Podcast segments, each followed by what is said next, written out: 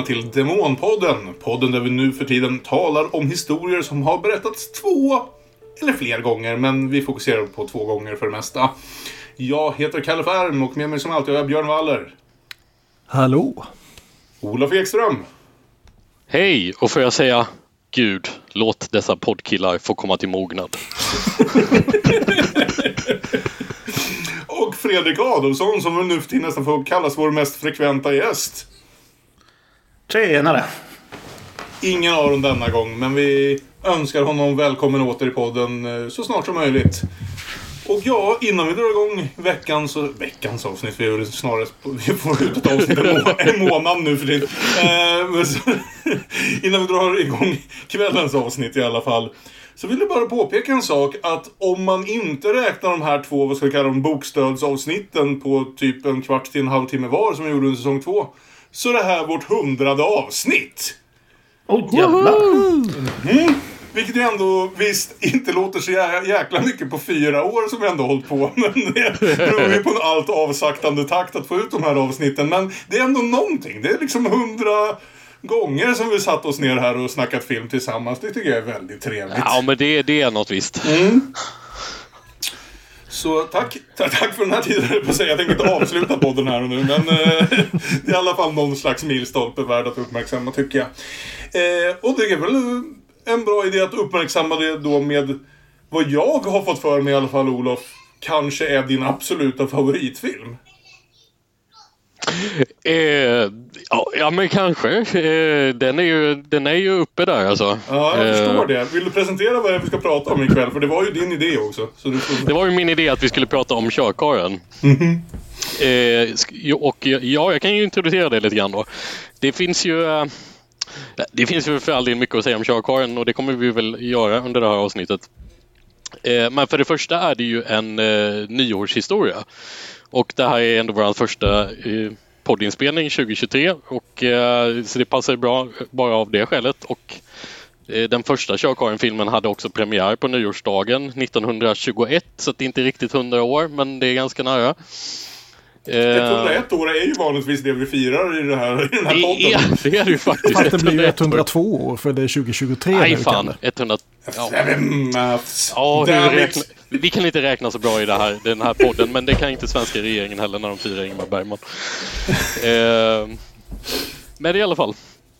Eh, det är också så att eh, den Svenska filmtidningen FLM gjorde eh, nyligen en eh, sån här lista när de samlar ihop ett gäng filmkritiker mm. för att spika sina favoritfilmer genom alla tider. Med fokus på svenska filmer. Mm. Och där Körkaren från 1921 av Viktor Sjöström tog plats nummer ett. Vilket eh, väckte viss munterhet och irritation i sociala medier. eh, vill jag minnas, inte minst konstigt nog bland andra kulturskribenter som inte då sysslar med film kanske i första hand, som, eh, vilket jag tyckte var lite konstigt, som, som beklagade sig ganska mycket över att de här filmvetarna kunde höja upp en så gammal, mossig och dessutom stum film till skyarna.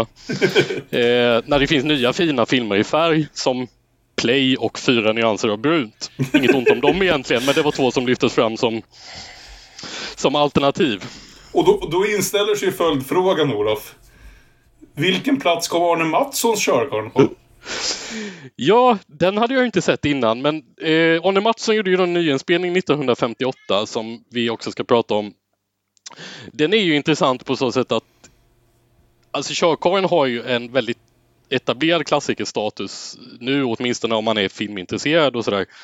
Eh, jag tänker att den kanske nästan på sätt och vis hade det ännu mer 1958 för att jag tror att vanligt folk var nog mer bekant med, med historien och även med boken än vad jag tror de flesta svenskar är idag.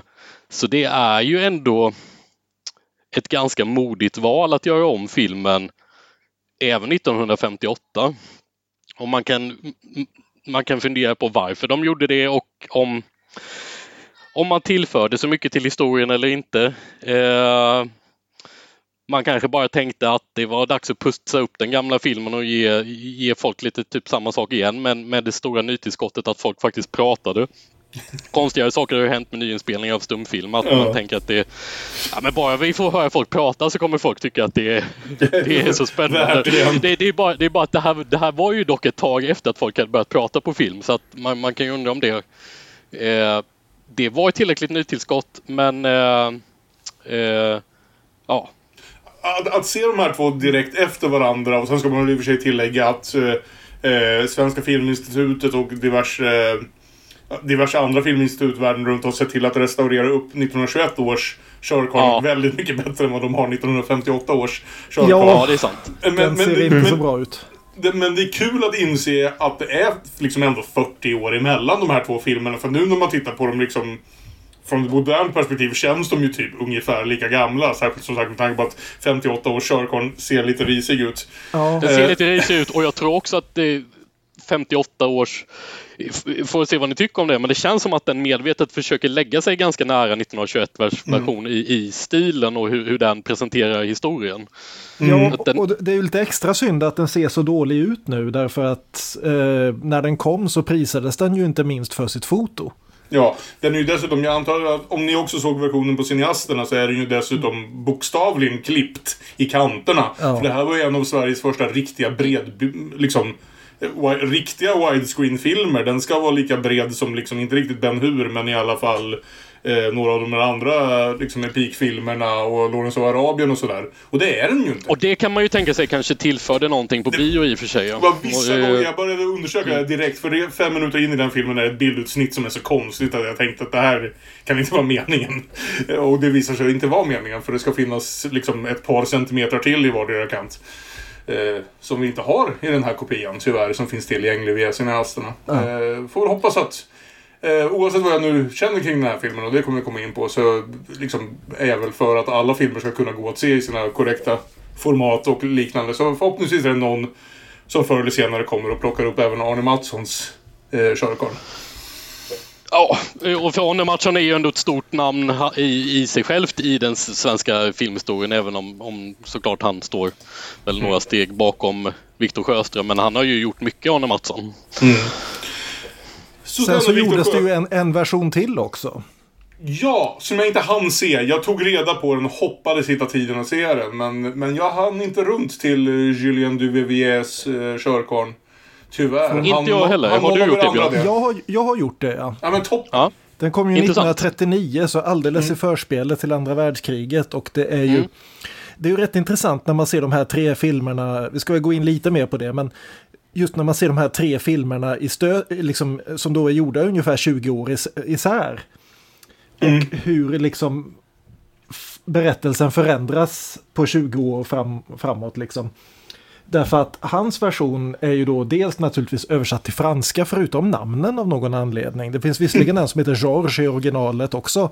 Men Ja, David Olm! David Olm istället för David Holm. Eh, Gustafsson har fått heta Gustav istället. Eh, men just att han använder verkligen det här med ljudet. Det är liksom en väldigt imponerande ljudskapelse den här filmen. Det är liksom när det här kärran kommer knirkande utan att vi ser den. Det funkar verkligen. Sen så har den lite andra brister rent manusmässigt och även huvudrollsmässigt. Men Jag brukar eh, gilla den skådespelaren. Jag såg precis han som jag ser på IMDB spelar eh, David Olm i, i, eh, i tre andra franska 30-talsfilmer. Där var jag jävligt imponerad av honom. Så, men han håller kanske inte måttet här. Nej, ha- han är inte i närheten av någon Nej. av de två andra tycker jag. Han är fullständigt liksom sillmjölke. Okej. Eh, där, däremot, eh, George får ju en mycket större roll i bägge remakesen och är helt fantastisk i den franska. Mm. Eh, men vi kommer in på det lite mer tror jag. Men det, Ja. den finns...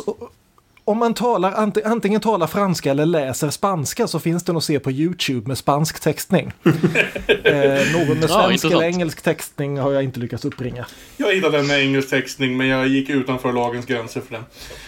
Eh, Och, den, och, den, den, eh, och den, en fråga att besvara också är ju hur underhållande är egentligen Arne Mattssons Körkarlen? För jag, jag läste nämligen att eh, Eh, på den här tiden hade vi en nöjeskatt nöjesskatt fortfarande i Sverige. Jag tror den fanns kvar en bit in på 60-talet.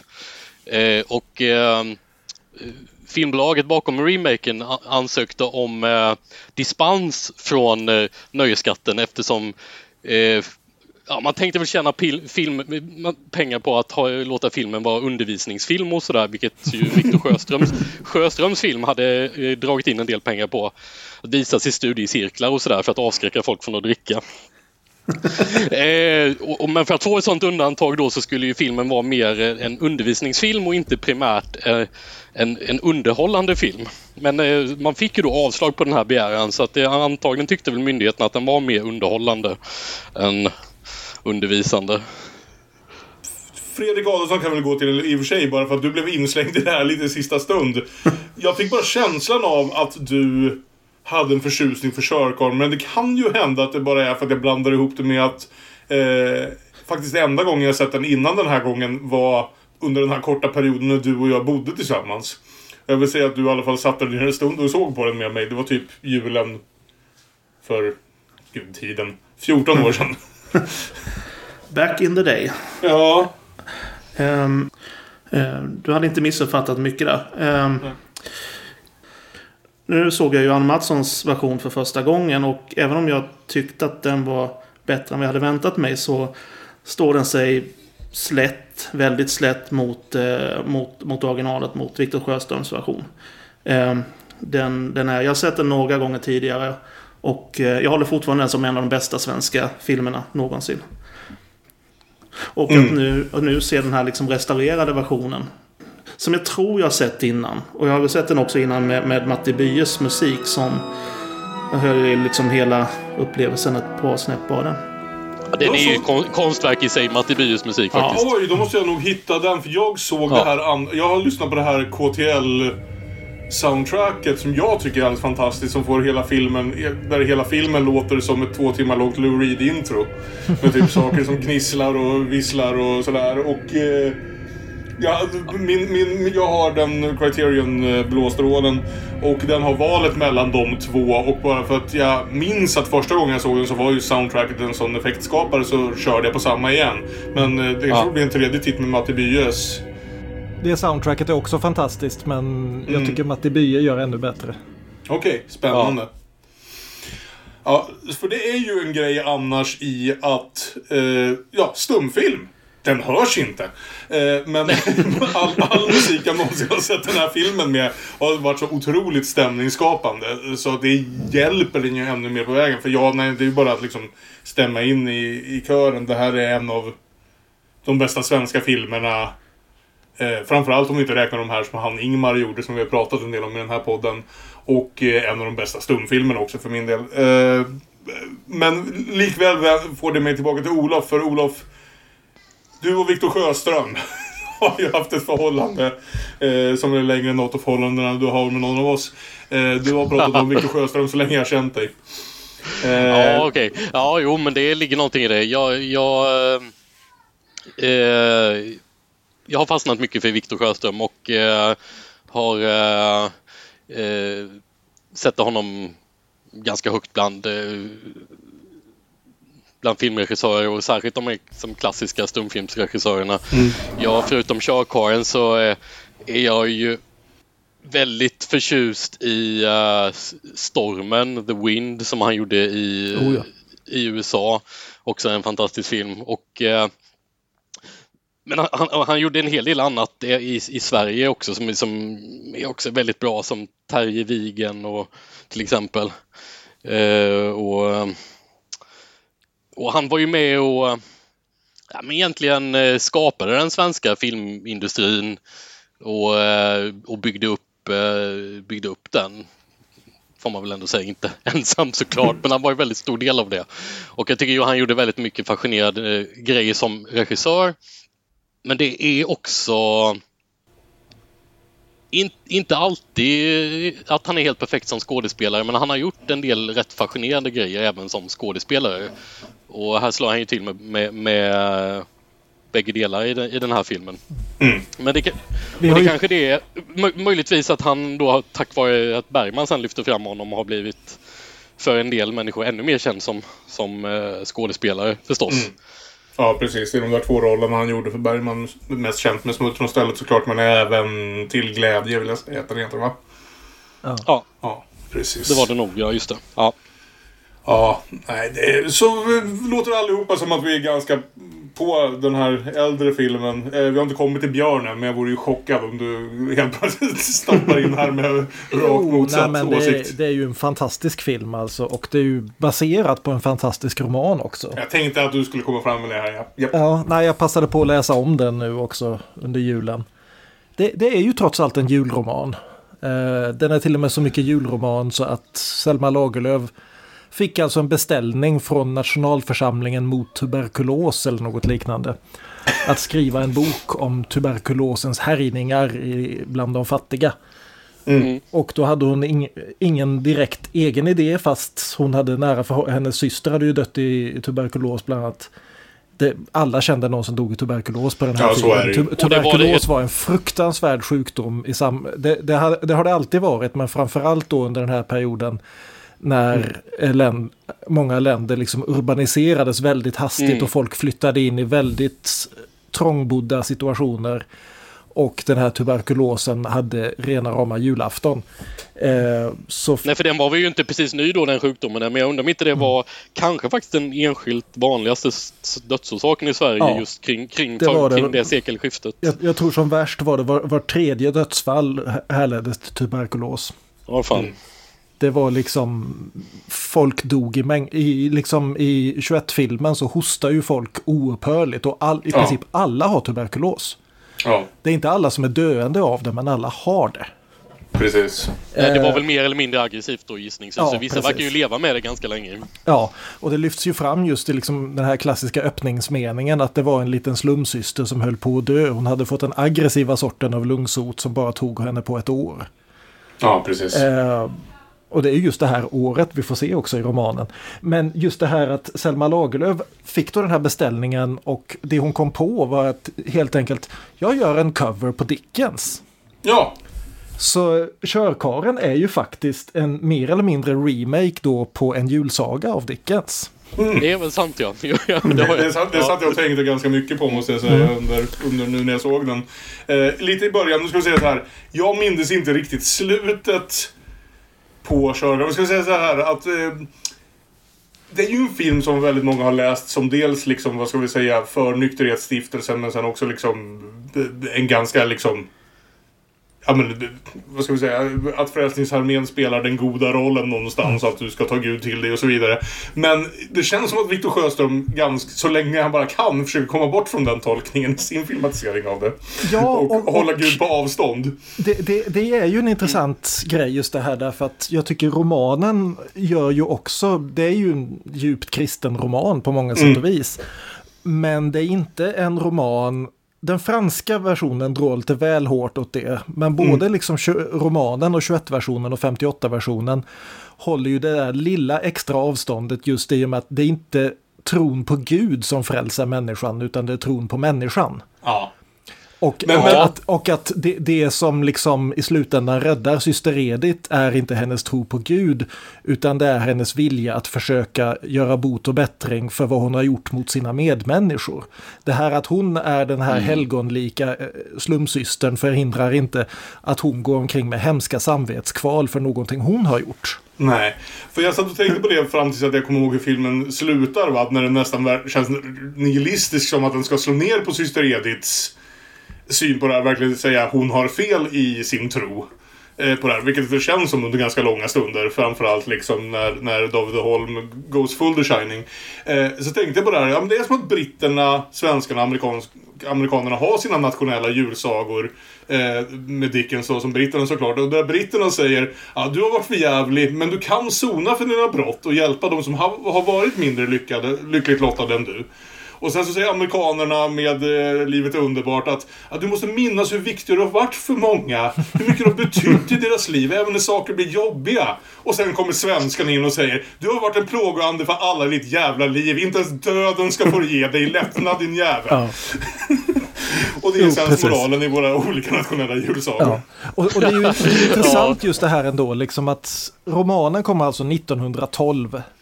Ja, det är Eh, ganska nära in på första filmen. Ja, och det är ju kort Ja. efter att Selma- Lagerlöf då har fått Nobelpriset. Men det är också nio år innan Selma Lagerlöf ska få rösträtt. Det, Mm. det är liksom, vi är tidigt i det svenska samhällsbygget här. Och Mm. det som jag slås av när jag ser de här tre i följd, eh, fr- framförallt då 21 och 58-versionen, det är liksom hur svårt 58-versionen har att förhålla sig till den här historien redan då. Därför att efter andra världskriget, poängen med att liksom en julsaga blivit så stor i engelskspråkiga länder, det är ju att engelsmännen har fetichiserat viktorianska tiden till helvete. Alla vet att det var jävligt, men det var jävligt på ett pittoreskt sätt. Medan i Sverige har vi mer eller mindre förträngt hela den här jä- överjävliga perioden mellan 1850 och 1930. Ja. Det finns enstaka historier som dyker upp där men de är nästan alltid liksom utspelar sig ute på landet eller någonting. Vi går fortfarande och tror att Sverige fram till andra världskriget var ungefär som Karl Oskar och Kristina. Hela den här biten med den urbaniserade hemska lort-Sverige som det kallades liksom. Det har vi lite grann försökt tänka bort. Det finns enstaka som, ja men Röda rummet och sånt är väl trevligt kanske, men det utspelar sig ibland, och det finns en del sån här arbetarlitteratur, men vem läser egentligen den numera? Det, det är liksom att 1921 ligger det fortfarande så nära så att de kan filma det här mer eller mindre i nutid. Eh, 1939 i Frankrike är det jävligt på ett annat sätt. Då har liksom Frälsningsarméstationerna fått eh, duschar. Det är jättehypermodernt. Men 1958 så är de redan så långt bak i det förflutna så att det blir liksom kostymfilm av det.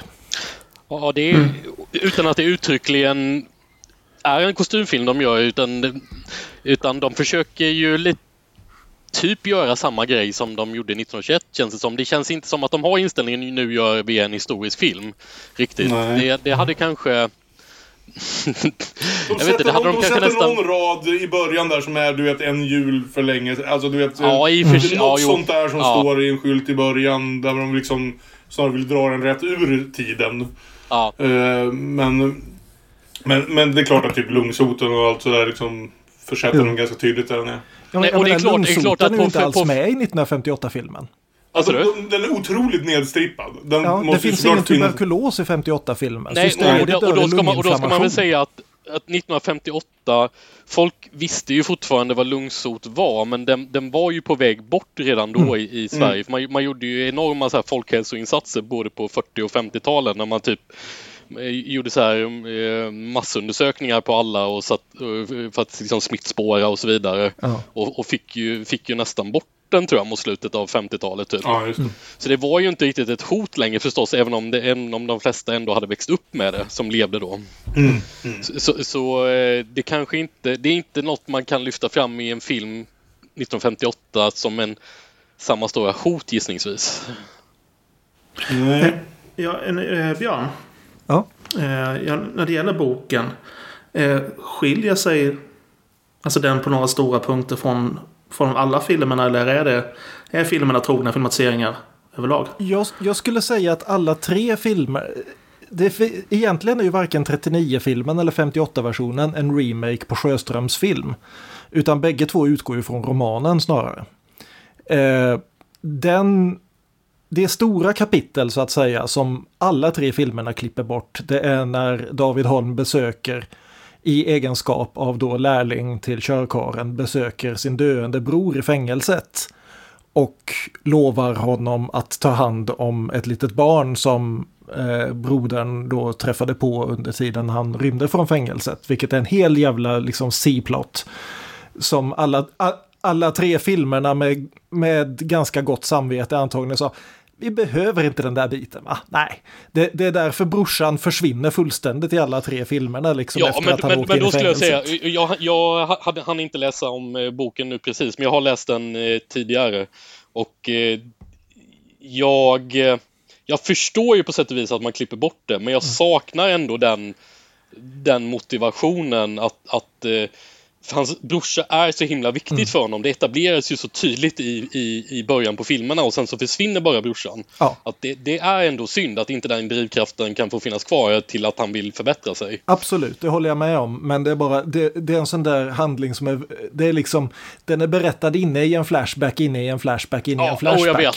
Ja. Och det är liksom, den funkar in, det är liksom, det, jag förstår liksom vad Selma ville med den, men den känns, det är verkligen ett stickspår i romanen och jag förstår att i en redan ganska komplicerad historia med liksom flera nästlade historier inom varandra så tänkte man bara nej, vi kör inte en flashback in i en flashback in i en flashback in i en flashback. Nej, det det, blir, det, blir, det blir för mycket Simpsons över det. Men det, det för mig fram till att jag var så enorm. Om det är något som, alltså, det, finns tusen saker som imponerar med Viktor Sjöströms körkarl. Men en av de saker som kändes modernast med den nu, som kanske då är taget direkt från Selma, är just den här strukturen i hur den hoppar fram och tillbaka i tiden. Vart den väljer att lägga sina tillbakablickar. Och, och hur det liksom nästan strukturerar historien som ett mysterium i, något, i någon mån. Va? Ja. Där vi undrar vilket förhållande den här döende eh, döende, vad heter det, förälskningar med systern och den här suputen har till varandra. Och så Ja. får vi en liten liksom, blick till, till det. Det känns jävligt modernt. Och det sumpar ju 58 bort helt. Ja, totalt. Den, den är mycket tråkigare berättad på det sättet. Och Verkligen. 39-versionen skiter i det där fullständigt och bara kör allting fullständigt kronologiskt. Det finns inga flashbacks, ingenting. Åh fan, så vadå? Den börjar med... Mm. Den börjar med eh, George och eh, da David, förlåt, som firar ny, eh, eller som ska fira jul eh, en vecka innan George ska dö. Åh fan! Jaha, så. Och sen, en, så, och sen så fortsätter den framåt hela vägen därifrån. Gud så spännande. Det gjorde mig nästan mer sugen att se den bara för att det är spännande, spännande variant. Men, men som sagt, strukturen är så mycket av varför jag tycker Körkorn inte bara liksom fortfarande är fantastisk på alla de sätt vi vet att den är. Att den ser bra ut och liksom har fantastiskt skådespel. Utan att den faktiskt rör på sig. Att jag aldrig någonsin ens för en sekund känner mig uttråkad av den. Trots att det liksom är en hundra år gammal stumfilm. Eh, utan, det är ett väldigt, det är väldigt, väldigt flyt i den. Otroligt. Fla- Hur Flashbacken är konstruerad och hur den är klippt, tänker jag också. Ja. Eh, 58-versionen är ju väldigt, väldigt straight på alla sätt i, egentligen. I hur den är berättad och hur den är klippt. Alltså jag, Mm. den, den eh, jag vet inte vad man, hur man ska beskriva egentligen. De har ju också Flashbacken men de är konstigt. De, de är mer berättade som att, jag vet, jag vet inte, körkaren berättar detta för David på något sätt. Är det Men inte då, så? för 58 eller? Nej, Ja, 21 nu. 58-versionen. 58-versionen gör ju misstaget att... Eh, alltså vi ska snart faktiskt komma in på själva filmen och ber- återberätta historien. Men 58 väljer att slå ihop sådär 3-4 av flashbacksen till en enda långt sjok. Jag Så det, ja. nämligen en väldigt Just det. intressant sak att... Eh, I Viktor Sjöströms Körkarn presenteras det för oss att George är Körkarn 22 minuter in. Ja, I Alf Mats, Arne Mattssons version presenteras det för oss att George är Körkarn när det är 22 minuter kvar. Ja, det är alldeles för sent. Det är på tok för sent. Ja, jo. Eh, Ja, och, och inte ens syster, jag, jag kollade exakt på klockan när Syster Edith dyker upp för första gången, förutom de där fem sekunderna i öppningen av 58. Ja. Det är exakt 45 minuter in i en 100 minuter lång film. Ja, det, är, det, det sker några misstag här. Men eh, ingen är väl bättre lämpad att berätta historien om Körkarn än Olof Ekström lite kort och snabbt innan vi faktiskt går in på filmerna lite mer, ja, inte scen för scen nödvändigtvis, men lite mer kronologiskt. Ja, vi har inte berättat något om handlingen än, men vi kan ju ändå konstatera att vi kommer ju prata om filmerna, fortsätta prata om filmerna parallellt i alla fall. Definitivt. Eh, men lite kort om, om handlingen så, så är eh, vår huvudperson David Holm en eh, alkoholiserad eh, me- medelålders eh, man i, eh, i en liten småstad i Sverige som eh, lider av svår tuberkulos. Eller lungsot som man väl då kallade det på när det begav sig. Han har fru och eh, två barn men han eh, spenderar det spenderar mest av sin tid med att festa runt med diverse vänner på stadens krogar och kyrkogårdar. Syster Edith och Frälsningsarmén spelar en ganska stor roll i filmen eh, med att försöka hjälpa David Holm att komma på bättre tankar. Syster Edith har då särskilt engagerat sig i eh, Davids fall men ligger som vi har konstaterat för döden i lungsot hon också. En av David Holms superbröder, George, har en stark skräck för eh, nyår. För han vet ju då att dör man på nyår så måste man köra dödens kärra under nästa år och hämta alla själar. George dör på nyår. Följande nyår dör David Holm.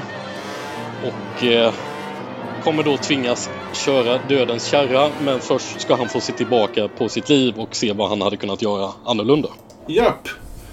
Om jag nödvändigtvis ska dö på nyår kan man ju gå liksom mindre minnesvärda sätt än att bli ihjälslagen av alla Nedvall. Ja. Alla ska Eh, och, vi vara så lyckliga. man, Eh, man, kan, man kan undra, är, är det här dö, dödens kärra för, för hela världen eller finns det regionala lokala avdelningar? hur, hur, hur sannolikt är det att två superbröder blir, blir körkarl åren efter varandra? Jag vet inte. Och, och, ännu, ännu, och ännu viktigare, eh, uppenbarligen är det väl så att uh, Körkarn och hans kärra är till... eh, för, för, för det är så kul, för Körkarn och Döden med lien och så här är som jag vet i alla fall, inte mitt expertområde, inte på något sätt en del av kristen teologi. Nej. Eh, jo då, jo Eller- då, jo då. Okej. Liemannen Eh, är... Inte teologi, men däremot ikonografi. Ja, jo men det är sant. På målningar kyrkor och så, så finns det, Det är sant förekommer det ju mycket. Ja. Det de verkar göra Men, men, väldigt men klart... eh, det man ska också säga att vad det, åtminstone den här historien gör tydligt är att döden och körkarlen inte är samma person i och för sig. Och- Eh, och- dö, dö, ja. Döden är en shitty arbetsgivare som, in, som inte vill spendera en, en krona i onödan på arbetsredskap för körkarlen. Och ska vi säga att de gör väldigt tydligt att, dö, att döden och körkarn, alltså eller körkarn med lien och så vidare, bara är till för de som ska neråt och inte uppåt. För syster Edith hämtar de, de tar aldrig med sig syster Edith. Och i 58 säger de till och med att några andra kommer för att hämta henne eller något dylikt. Ja, men varför, han behöver ju ändå åka dit och eh, släppa ut henne ur kroppen tydligen. Det är kanske väldigt förvirrande. Dels ett, han har avslutat sitt pass, nyår har varit.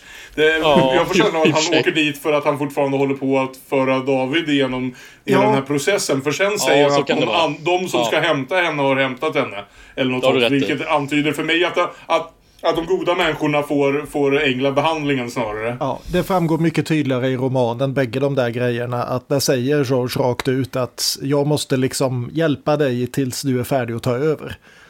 Så han Ja. måste i princip liksom ha honom som prao ett tag Ja, men, innan. nej, bo- både jag och Fredrik har jobbat på Bring och man har den där första inspringsveckan Ja. med den vars, vars, vars distrikt man tar över. man, Och, och sen också det att i, eh, i romanen, och det antyds väl lite grann i 58-versionen, eller så är det bara den här dåliga bildkvaliteten, att just när de lämnar rummet så kommer änglarna och hämtar syster Edith.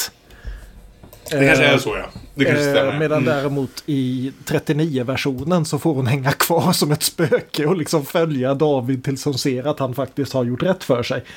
Vilket känns lite grymt, men ja. Ja, fast det kanske blir bra. Då får, ju i alla fall, då får hon ju vinna till slut. Så det, nu dör hon ju utan att någonsin se att det faktiskt blev något av karlsloken. Nej, men det, vi, vi kommer fram till det i slutet. Okej, jag, gillar, jag gillar verkligen det med slutet. Men vi, vi, Ja, vi, vi okej. kommer dit. Hur, hur öppnar då... Ja, båda versionerna öppnar väl mestadels likadant med, som sagt, syster Edith på sin dödsbädd. För vi får veta att hon håller på att dö och eh, ganska snabbt i båda filmerna kommer vi väl till superi på kyrkogården. Mm. Jag vill, jag vill bara säga, eh, lägga in en liten detalj här som jag älskar i boken och som bara 21-versionen gör, nämligen att Ediths mor är en viktig karaktär, eh, karaktär i historien. Mm. Att när Edith inser att hon kommer att dö inom några veckor, då flyttar hon hem till mamma igen.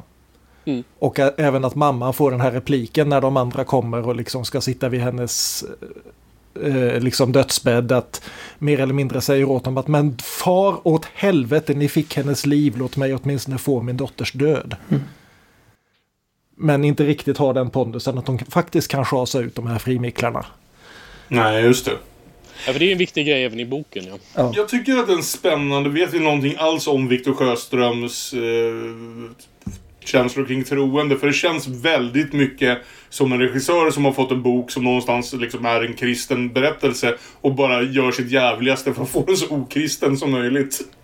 Nej, jag, jag, Ja. ty- jag tycker inte den är så mycket mer okristen än vad boken är ärligt talat. Nej, okej. Det, det, det är en kristen berättelse men det är inte en berättelse som säger att bara du är kristen så blir allting bra. Nej. Utan det, det är en kristen berättelse som lyfter fram att det där är ett jävla massa hårt arbete och du ska inte tro att du är frälst bara för att du är frälst. Nej. Nej. Okej. David Holm sitter på kyrkogården, får bud att syster Edith håller på att dö. Och talar om att jag tänker för fan inte gå och se någon jävla liksom Va, va, vilket ord är det han använder uppskattningsvis Slums. 30 gånger i 58-versionen? Pjoller. Pjoller, ja. Pjoller används i, bo- i båda versionerna, vilket jag gillar. Pjoller är lite underanvänt, det börjar jag tänka för mig själv. Jag måste plocka upp det här. Men slumsyster är väl det vi använder, vilket är intressant. För först trodde jag slumsyster refererade till, vad ska vi säga, någon av dem som ligger lika djupt ner i fattigdom eller misär som, som David. Men i det här fallet verkar det mer handla om dem som tar hand om de personerna. Ja, det är mer, mer religiös, eh, liksom, alltså att tit, ungefär som någon slags missionärstitel eller så som jag tror de har gett sig själva. Ja, eller som sjuksyster är väl den närmaste analoga liksom. Att det, är no, det är någon som sköter om någon annan. Eh, nej, det enda var att just det här med slumsystrar och slum, eh, slumstationer. Eh, var ju liksom en form av, av, eh, av härbergen. Eh, som, som de uppenbarligen startar upp i, i, i filmen. Men eh, att... Eh, ja, men en version av dagens... Eh, gud, vad heter det? Nu tappar jag ordet. Men just där hemlösa kan liksom gå och sova någon natt och få, få något förhoppningsvis få Ja, socialhjälp eller, eller vad Ja, ska, ja men eller vad ska man precis. säga, eh, Den tiden Ja, så... eller jag menar Frälsningsarmén gör fortfarande det där. Ja. gör ju fortfarande, jo, och det gör de ju, men, men man, eh, man skulle säga då att när, när det gäller det här med, med frikyrkans roll i, i dåtidens Sverige så, eh, så fanns det väl inte så mycket annat. Nej, Eh, det var det, väl att s- stat och eh, samhället hade ju inte... Vi, hade den här kraftiga inflyttningen till städerna och så som Björn nämnde och det skapade en massa misär och, och bostadslöshet Mm. och sjukdomar. Och staten gjorde väl inte så mycket. Eh, nej, det, det jag men, försökte läsa eh, på var ja, det jag läste på beskrev liksom slumstationer Mm. och så. Precis som det var den tidens... Det var den sociala hjälp som fanns att få helt enkelt. Ja, och så, så var det nog. Och eh, frikyrkorna och kanske allra mest då, alltså Frälsningsarmén, deras USP var, väl- var väl just, eh, kan, kanske även nu, men ännu mer då att eh, göra det här eh, uppsökande eh, arbetet med eh, fattiga och sjuka i Sverige och inte hålla på att åka ner så mycket till Afrika och så här pådyvla andra. Och gjorde nog jättemycket bra arbete men eh, säkert också det som filmen ändå lyfter fram ganska bra att många kände sig väl pådyvlade den här tron också då att man var tvungen att gå dit för att få hjälp men man var också då tvungen att delta i de här hiskeliga sångmötena och så vidare. Som eh, eh, 58-filmen eh, har, har, har lite mer av när de här stackars gubbarna måste sitta och genomlida. Ja. Och jag, jag, jag tycker ja. att om det är någonting som 58-versionen faktiskt gör nästan snudd på bättre än 21-versionen så är det just Mm. det här att utforska den här förödmjukelsen som man tvingas genomgå för Ja. att få hjälp. På sätt och vis så är David Holm nästan en kusin till, vad heter han, Mr Doolittle som vi pratade om i My Fair Lady-avsnittet. Som Mm. har den här fantastiska utläggningen om the deserving poor, och the undeserving poor. Därför Mm. att här är alla liksom alla måste bli the deserving poor. Du måste vara en perfekt människa. Du får inte ha några onda tankar. Samtidigt som vi förolämpar dig så ska du le och säga tack, får jag en till. Eh, för att fortsätta prata med Dickens då. Eh, men just i och med att George får en mycket större roll där så måste David liksom prata igenom det här, vad det är han faktiskt känner inför det här. Den här förödmjukelsen han känner av att tvingas in i liksom ett fack. Vare sig det sen är av det goda livet eller av det onda livet. Ja, om det, det finns en sak till jag faktiskt uppskattar som 58-versionen gör, men jag tar det om en stund när vi kommer dit. Men sen är jag inte säker på om det är något jag önskade vara i 21-versionen, om det bara är en intressant liksom, ska man säga, tillägg när man redan kan 21-versionen. Eh, ja, och... Men sen hur- blir det fan slagsmål. Jag, Ja. talat, den enda, typ min enda kritik mot 1921-versionen, en närmast perfekt film, är ju precis vad fan det är som händer som när de börjar bråka och David Holm blir ihjälslagen. Han får en flaska i huvudet. Jo, jo, men varför bråka? Alltså, det, dels händer det så fort och dels så är det väldigt otydligt vad fan det är de ens börjar bråka om. Det, jag tycker hela det, byggs Nej men det upp. är att de andra, jag har nog alltid tolkat det som att de andra vet ju också vem syster Edith är och har respekt för henne helt enkelt. Ja, okej. bara, du ska Ja. fan ha respekt för, för den bästa slumsystern. Det är, Hon har gjort mycket bra för det här samhället. I 39-versionen är den, scenen helt jävla... Där gör de väldigt tydligt. Där har du liksom eh, de här två kumpanerna som i 58 förresten spelas eh, en av dem av Allan Edwall. En ung Allan Edwall, bara en sån sak. Eh, men eh, att en av de här kumpanerna då står över David och skriker åt honom. Är hon sant? Är hon sant? Hon är ett helgon! Hör du det? Gå till hennes dödsbädd! Och när han inte gör det så slår de ihjäl honom. Av misstag. Av misstag. Ja.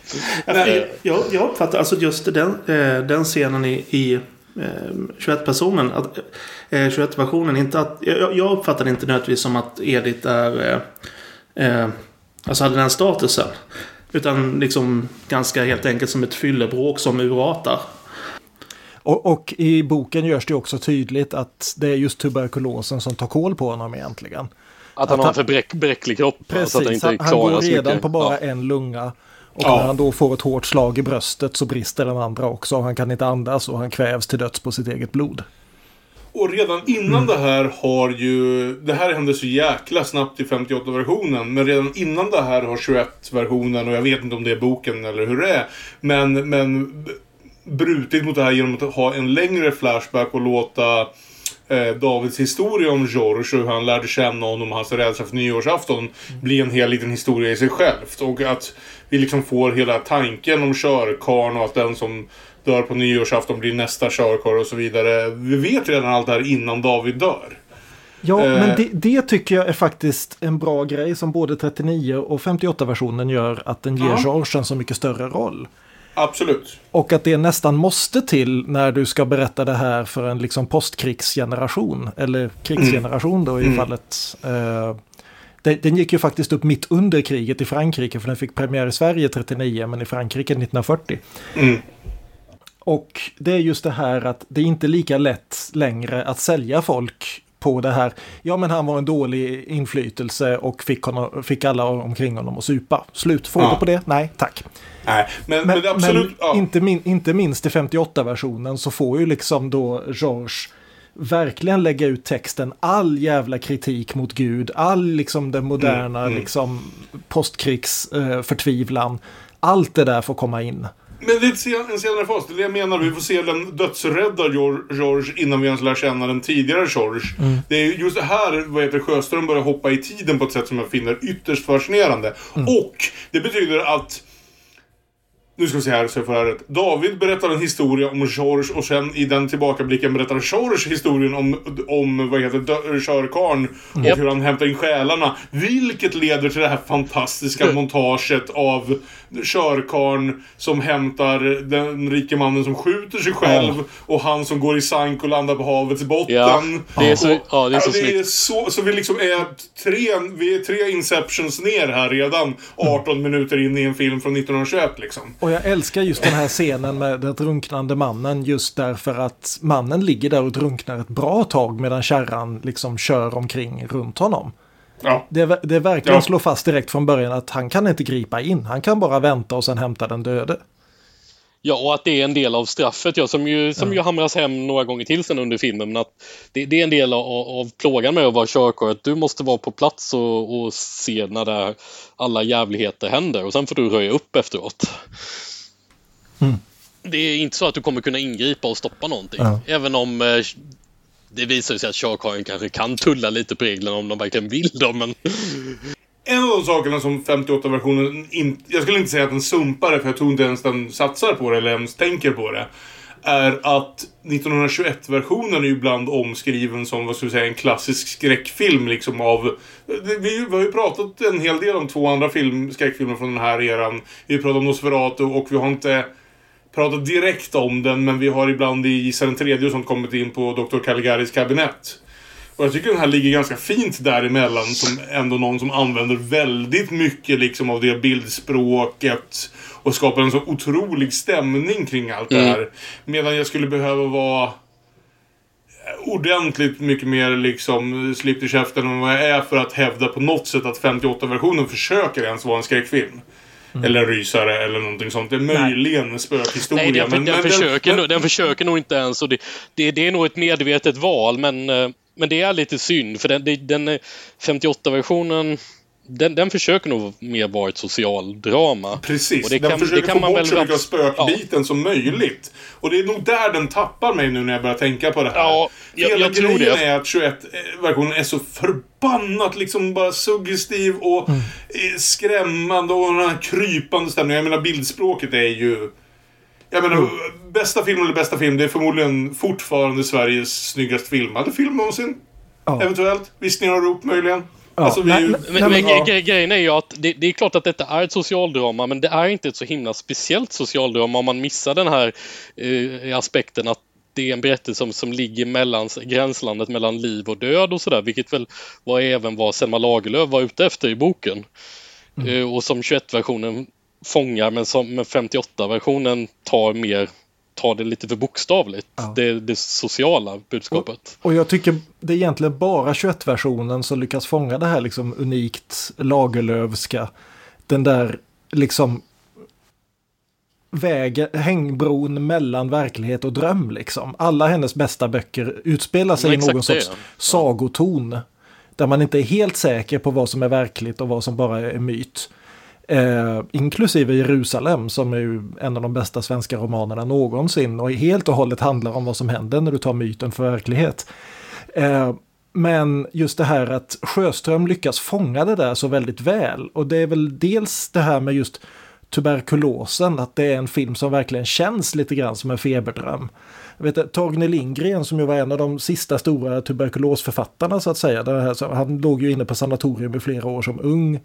Och berättade senare att han tror inte att han någonsin har helt kommit ur det här febertillståndet som han levde med i flera år. Att han visste inte riktigt vad som, liksom verkligheten hade alltid en, en liten kant av dröm. Eh, och det här lyckas ju filmen väldigt väl fånga. Men det är delvis tänker jag också det här med specialeffekter. 1921 så kan han bygga så väldigt mycket just på de här fantastiska dubbelexponeringarna han använder.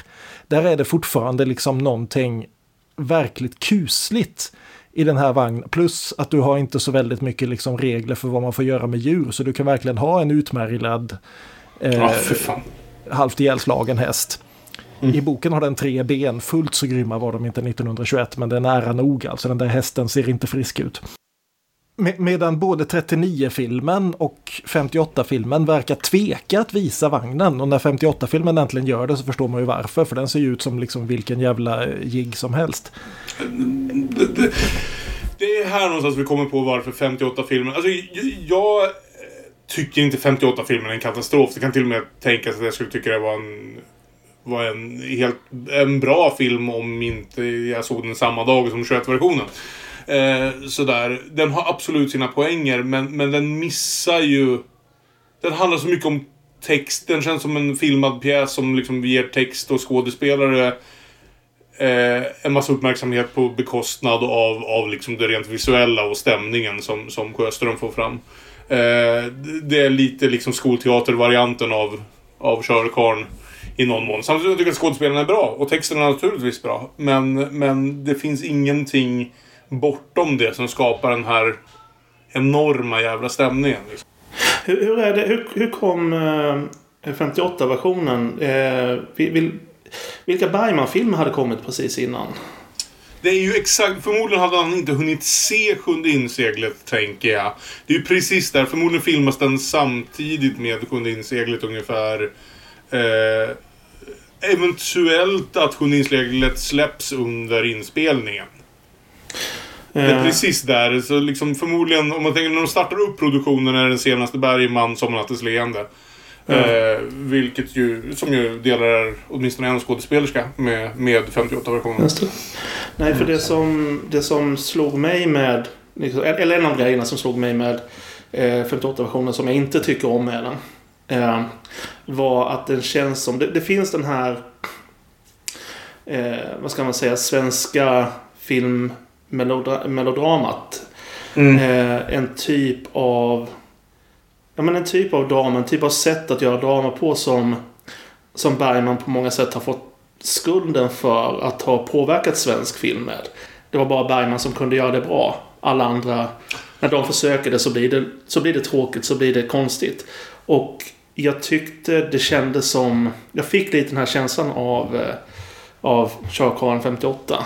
Den, den dåliga typen av, av melodrama. Den har definitivt ett problem tycker jag med att när du tar bort den här kusliga liksom drömstämningen i den så tappar den farten något oerhört. Och Ja. det hjälps inte av att vem som nu har klippt filmen verkar i flera tillfällen bara liksom ha gått och tagit en cigarett och så kommer tillbaka. Oh shit! Klippt! Ja, nej, och vi ska ju säga det. För eftersom vi ändå började som Demonpodden, en podd om Ingmar Bergman. Ska vi säga det att förutom att det är uh, Olofs favoritfilm. Så var det ju även Ingmar Bergmans favoritfilm. Mm. Eh, Det började väldigt tidigt med eh, uh, Körkarlen. Jag var väl ungefär 12-13 år. Det gjorde ett uh, förkrossande intryck på mig. Jag var djupt skakad av eh, då den filmen. Jag vet inte för att jag förstod den eller eh, för någonting annat utan helt enkelt tror jag det att den, eh, den inverkade på mig med sin oerhörda kinematografiska kraft.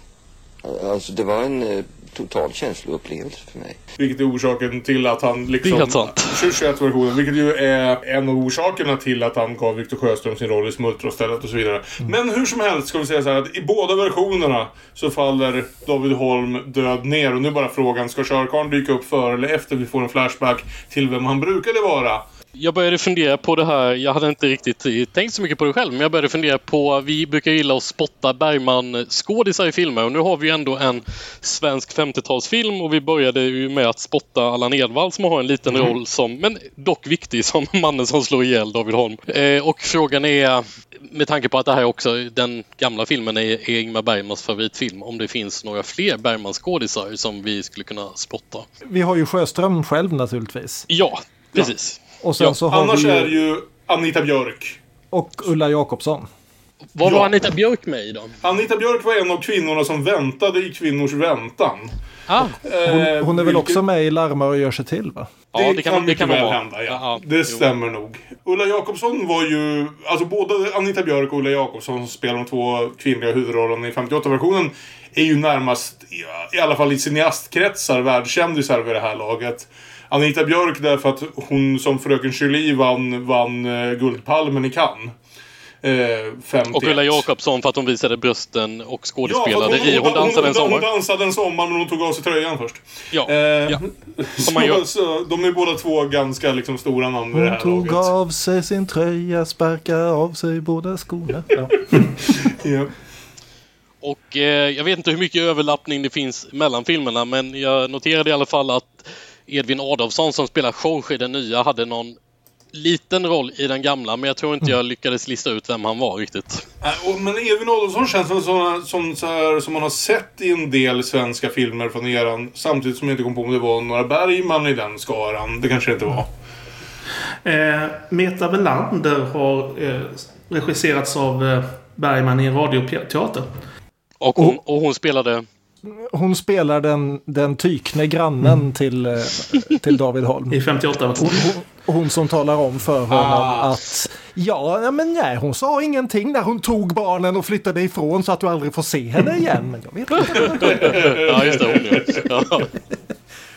Snacka om att göra mycket av en liten, liten roll alltså. Ja, alltså ingenting, ingen tar mer glädje i andra människors misär än eh, surkärringar eller grannkärringar i 50-tals, svenska 50-talsfilmer.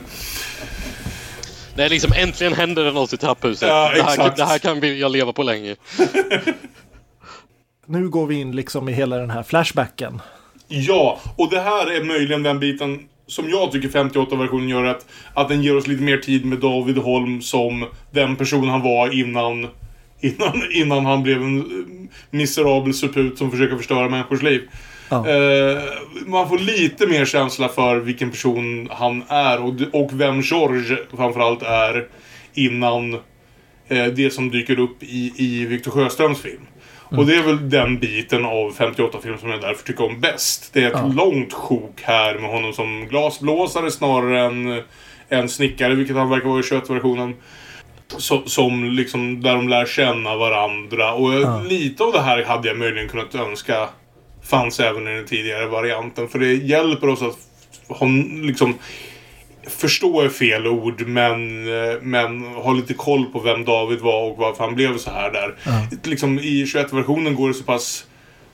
Det är väl typiskt av liksom att vara en stumfilm och behöva använda bildspråk till allt. Men att jag trodde att den, att den som visade sig vara hans bror är hans son. Och att man blir lite lätt förvirrad över precis hur, liksom, hur god en person han ska ha varit. Eh, Dessutom ska jag säga att Viktor Sjöström ser så extremt olik sig när han är rakad där i tillbakablicken. Och nog tog, Jaha, det är David! Här. Ja, nej men alltså den är väl väldigt effektivt berättad stumfilmen och, och det, det funkar ju ändå men jag har inget emot alls att de lägger till det i 58-versionen. Det, Det, det är ju liksom det att stumfilmer per definition måste jobba lite mer med arketyper. Mm. För att liksom få in karaktärsdjup i dem. Medan ljudfilm, det används ju väl här liksom just, jag, jag tycker inte, det är in, för det mesta inte dialogen som är problemet med 58-filmen. Jag tycker den genere, generellt är ganska välskriven. Mm. Det är mycket liksom regin och klippningen och skådespelandet som sänker den. Och, och då säger jag inte sänker den fullständigt för jag tycker ändå det är en bra film. nej, det är en helt okej det- film. Ja. Eh, Eh, Men så till exempel, jag gillar ju verkligen den här scenen då när David tar hem George för första gången för att träffa hans Ja, familj. ja, men, ja, och, och han har den här långa, liksom nihilistiska utläggningen vid köksbordet. Och förklarar liksom att Bibeln lär oss att eh, Gud är kärleken, varför gör han ingenting då? Och fru Holm, den här stackars människan som får mer och mer att göra i varje film. Om du skulle göra en filmatisering idag så skulle det vara hennes historia. Ja. Hon, hon har den här repliken då liksom, men tron då och hoppet. Och sen ni har en gammal familjebibel där borta. I den står det att Gud är kärleken. Jaså? Här i jämmerdalen slaktas miljoner människor. Hela folk ligger på knä i sitt blod och ber Herren där uppe om hjälp och förskoning. Vad gör han? Ingenting, lilla fru Holm. Ingenting. Och tron då? Och hoppet? Tron, hoppet. Är, är det inte ett par segelfartyg där?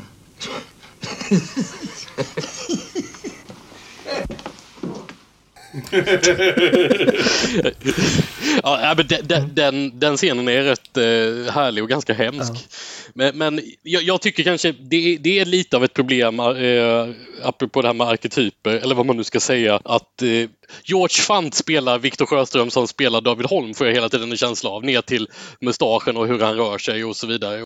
Men, men, men för att ta liksom snabbt hoppa över vad grovhandlingen är här så är det alltså att den eh, David var en gång en stadgad familjefar som stötte ihop med den här George som övertygade honom om att en verkligt fri människa ska inte vara bunden av skit som arbete och familj och så vidare. Liksom, det är mycket skönare att bara ligga i rännstenen och supa. Basically, I'm just gonna walk the earth. What you mean walk the earth? You know, like Kane in Kung Fu. Walk from place to place, meet people, get in adventures. So you decided to be a bum? I'll just be Jules, Vincent. No more, no less. No, Jules, you decided to be a bum. Just like all those pieces of shit out there who beg for change, who sleep in garbage bins, eat what I throw away. They got a name for that, Jules. It's called a bum.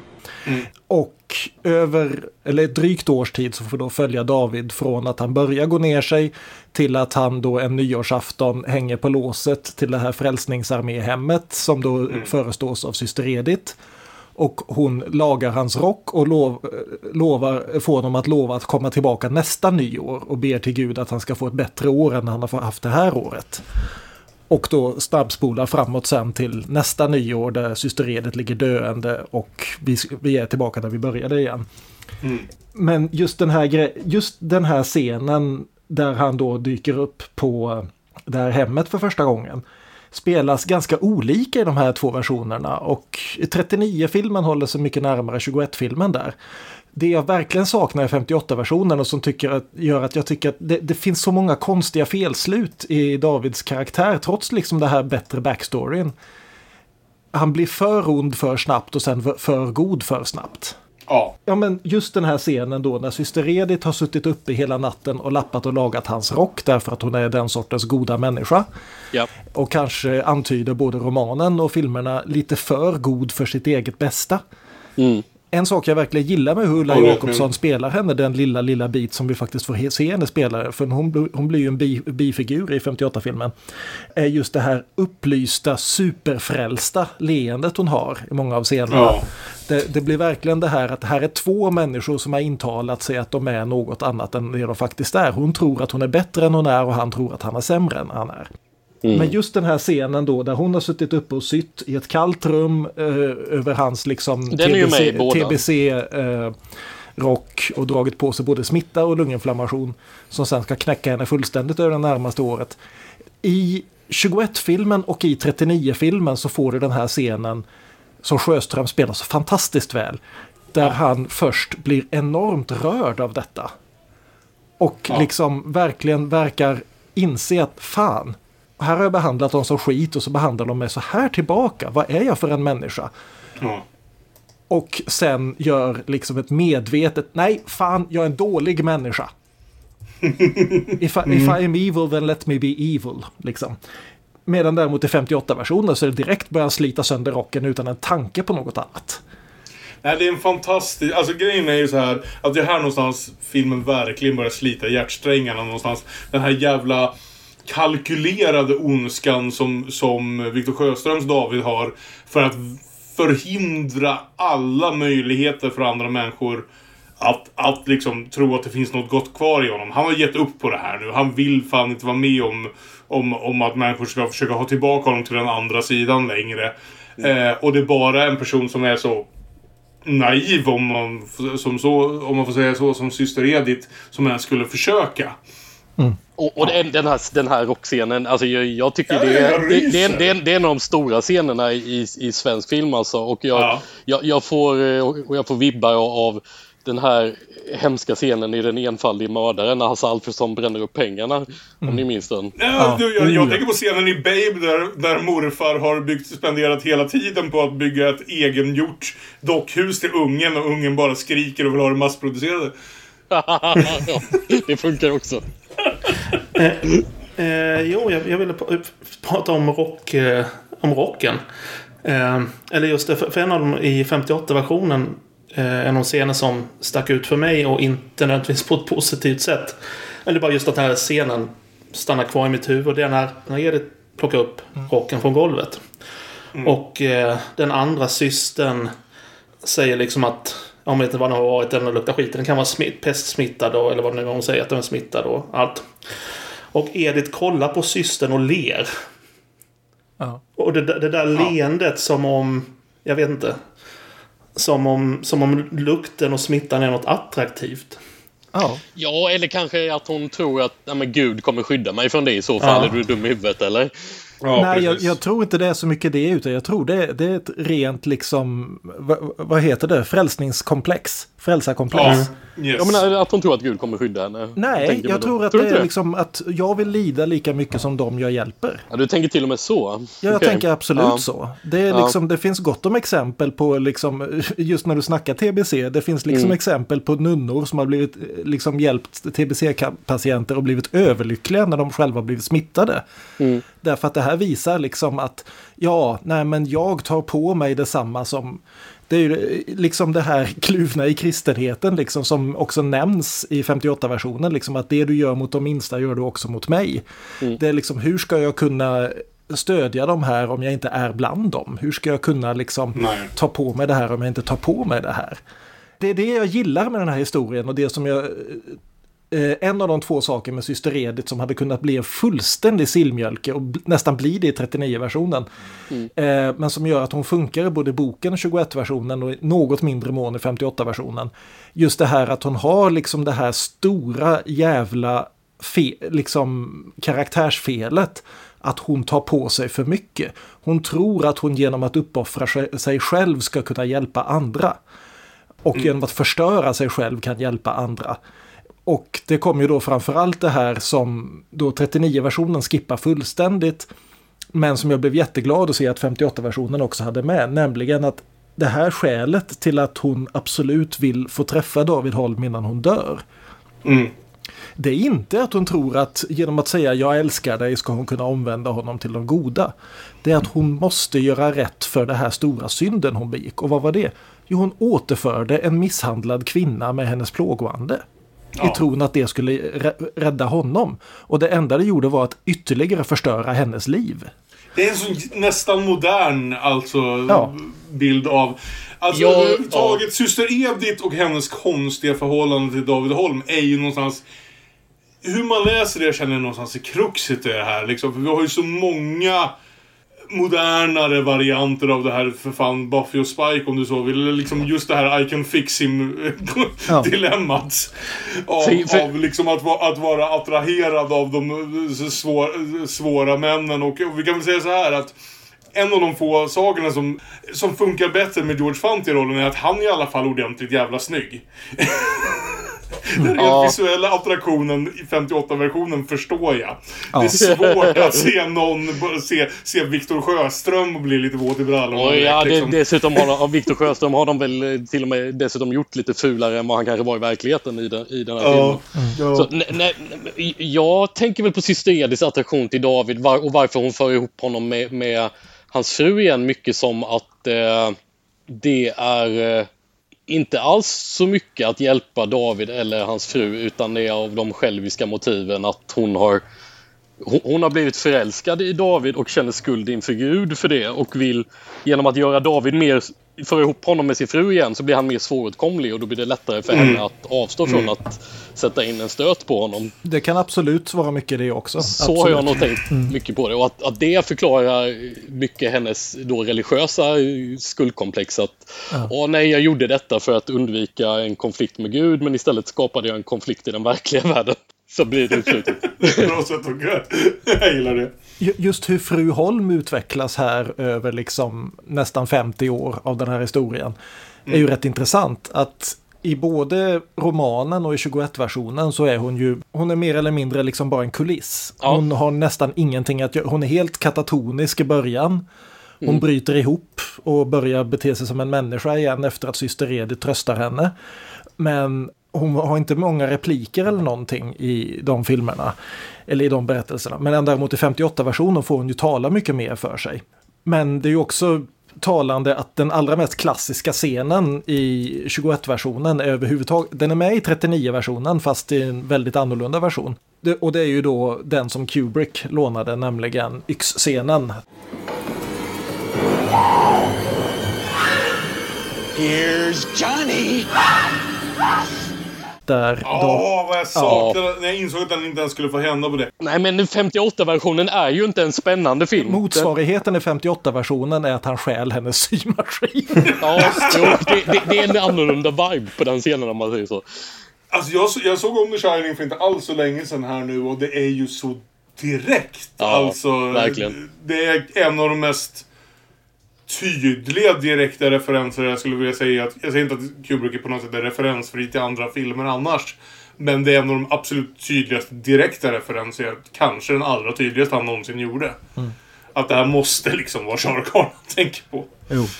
Jo, nej, men en, en sak som, eh, som stör mig i 58-versionen, om om man ändå ska säga något mer om det här med, med syster Ediths kval över att hon har sammanfört David och hans fru, är att eh, jag, jag tycker det är ganska centralt i, i 21-versionen att en, en, en del av Ediths skuld är att det är hon som har tagit initiativ till återföreningen och att hon lobbar ganska hårt på, på fru Holm att de ska återförenas fast att fru Holm egentligen inte vill från början. För, för fru Holm vet att det här kommer bara bli skit igen. Eh, I, den, i 58-versionen att, att det är ett misstag tycker jag i alla fall att, att låta fru, fru Holm komma och be om hjälp från Ja. Edith som egentligen Jo. bara fixar det praktiska. Absolut. Det är, ett, det är en liten skillnad, men det gör ganska stor skillnad i, i, i, i slut, i liksom, för vad det betyder för Edith. Jo, Nej, jag nej, jag nej, men där, där gör ju filmen, den skyller ifrån sig lite grann där. Mm. Det jag gillar med 39-varianten av den här scenen ska jag bara säga, just det här att du har ju den här klassiska scenen då där han kommer hem till kommer tillbaka hem till sig och eh, hotar att börja ta upp liksom misshandel och alltihopa igen. Hon låser in honom i köket, han tar en yxa och hugger sig igenom dörren. Och det är så fantastiskt jävla klipp det här alltså. Det, att man kunde göra sådana saker 1921 skulle Ja, vara otroligt. om, grejen, om alltså han inte hade gjort samma sak i. Terje Vigen fem år tidigare. Och i 39-versionen istället så är den här scenen filmad utifrån. Så vi får se honom ta yxan mot sin egen ytterdörr medan frun skriker ut genom fönstret och hela jävla grannskapet kommer rusande. För nu är det 1939 och nu har vi en organiserad arbetarrörelse. Men scenen är ändå med där, alltså i, i 39, fast... Fa- Fast eh, en ganska annorlunda twist på den, men ja, Mm. den är med. Och den är ju inte med i boken heller, så den är ju helt och hållet Sjöströms skapelse. Men det var en motsvarande scen i, eh, i boken. Det finns ingen riktigt motsvarande scen. Där är det mer liksom, där, där är fru Holm med ännu mindre. Ja. Jag sitter och funderar på varför 58-versionen så totalt för mig inte... för- Alltså det det är en fullkomligt habil film, men det är inte en... Det är inte en exceptionell film. Det är på något sätt det är exakt samma historia. Ändå skulle jag förmodligen glömma att jag hade sett den på liksom...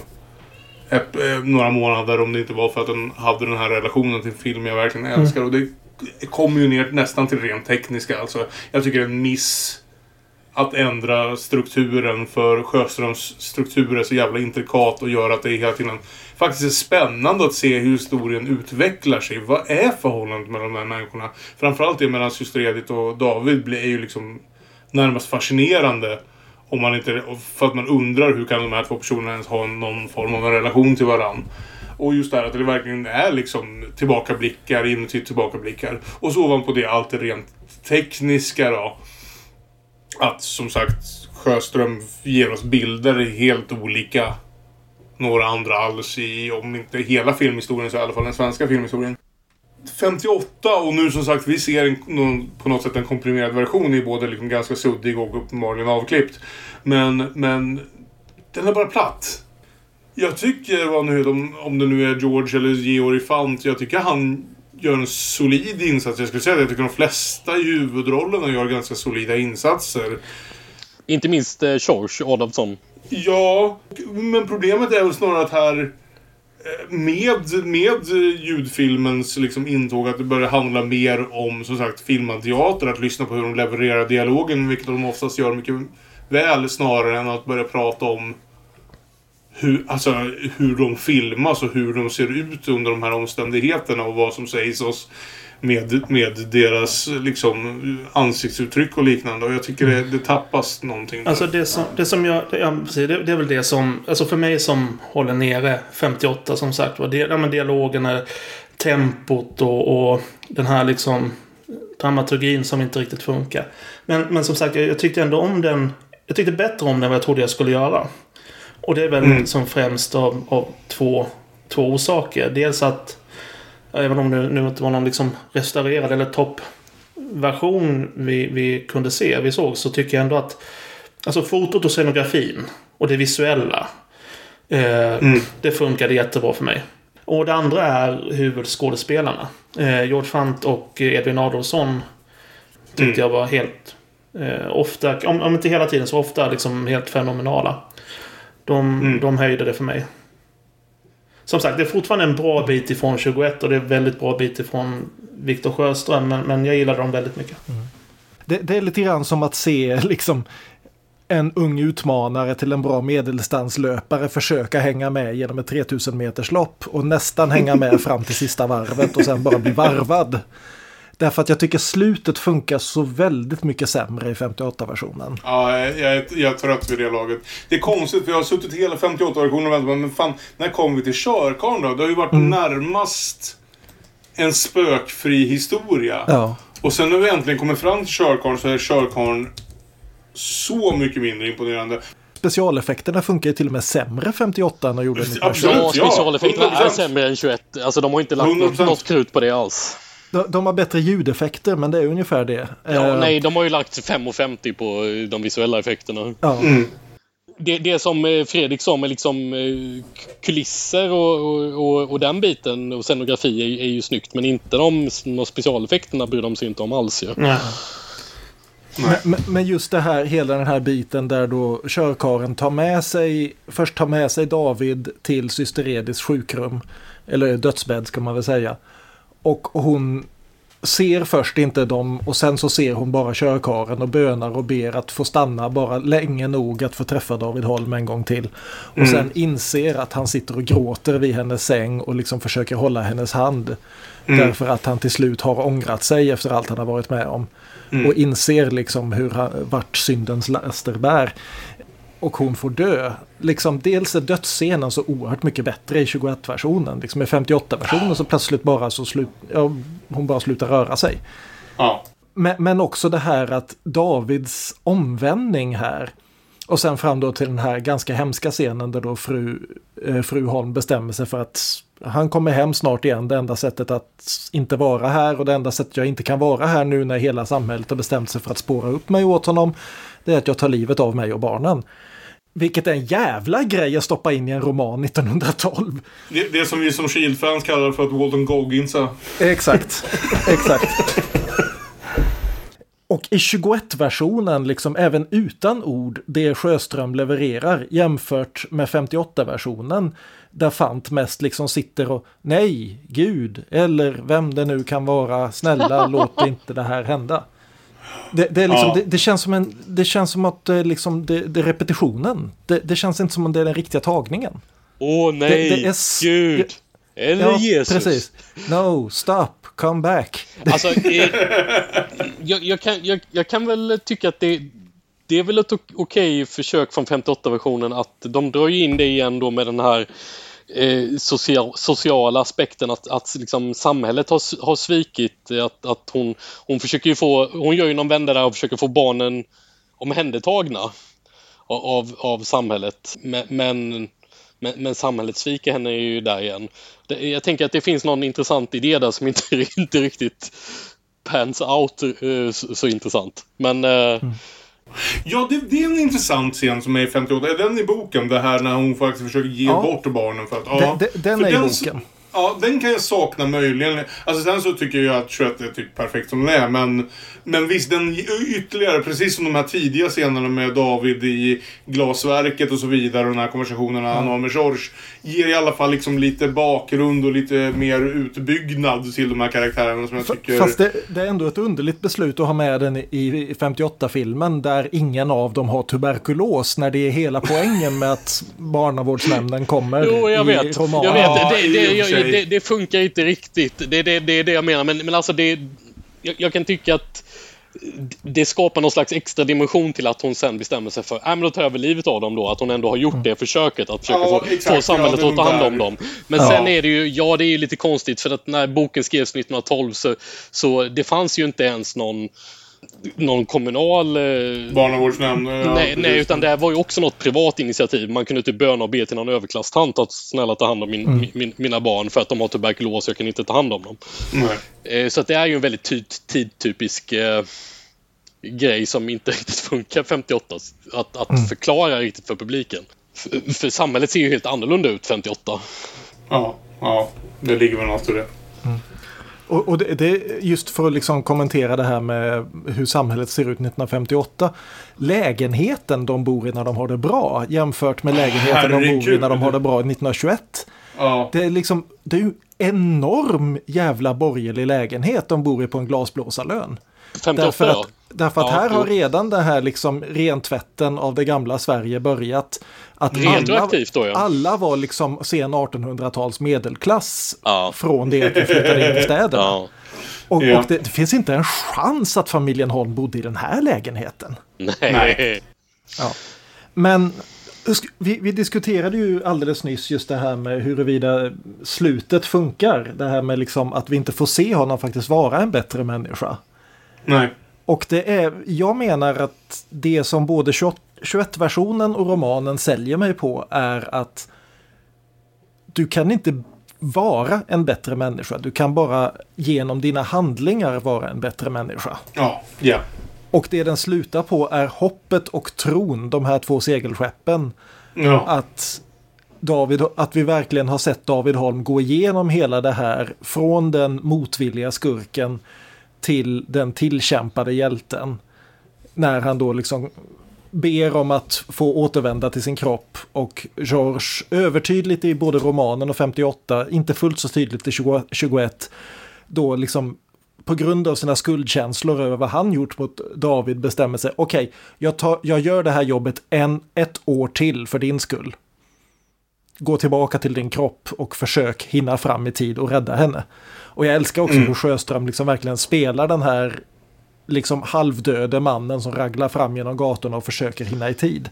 Ja, hur, hur han liksom försöker resa sig upp och ändå är halvt vid, inte vid medvetande ens. Ja, precis. Ja, det, det, är, det är snyggt skådespeleri. Det är liksom, han har ju ändå legat några timmar på kyrkogården den liksom första januari. Han är stelfrusen vare sig han är levande eller död. Som Chris Kattan i Monkey Bone.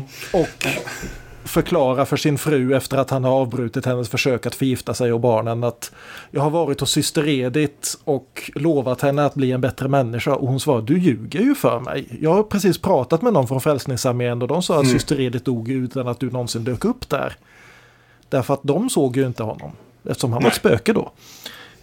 Och han verkligen brister i fullständig förtvivlad gråt över detta att när han väl försöker förbättra sig så är det ingen som tror honom. Mm. Och då börjar hans fru tro på honom att om du faktiskt är så liksom omanlig så att du börjar gråta. Då Ja. kanske det finns någonting kvar i det ändå. För detta hände sig på den tiden när en man inte kunde gråta. Ja, precis. Men, men, men, det I, får man ju... I kö- det- 39-versionen så får vi bara höra henne säga att han gråter. För han gråter faktiskt inte därför att sånt gör inte en fransk skådespelare på Nej. 30-talet. Alltså, nej, men det, det, det, man får ju köpa det, det att det, det här är en tid när män inte gråter. Men Sjöström säljer ju det som fan. Ja. Som han gör. Mm. Eh, och, och jag älskar att den slutar just på det här att det enda någon av oss kan göra är att försöka göra bättre än vi gjorde igår. Ja. För det är ju verkligen det som vi, om vi försöker se de här filmerna med moderna ögon. Att David Holm är ju en sån otrolig skitstövel. Alltså till den så milda grad att även liksom de mm, våra moderna HBO-serier skulle ha problem att sälja in att ska vi ens försöka sympatisera med den här jäveln. Liksom någonstans. Även liksom mitt i en Walter White, Tony Soprano och eh, vilken broder Lannister det nu var. Eh, era att försöka sälja in att David Holm någonstans, en människa värd att försöka rädda. Är ju ett verk och ett halvt liksom. Och eh, Sjöström säljer det och jag är inte säker på att 58 års skådis riktigt gör det. Ja, jag tycker faktiskt eh, 58 eh, gör det. Den tar väl i liksom lite mer med att det är mer, en, mer text än, än subtext. Men, men eh, jag, jag tyckte... Eh, eh, gud, nu tappade jag namnet bara för det. För George Fants liksom, tolkning ändå är effektiv.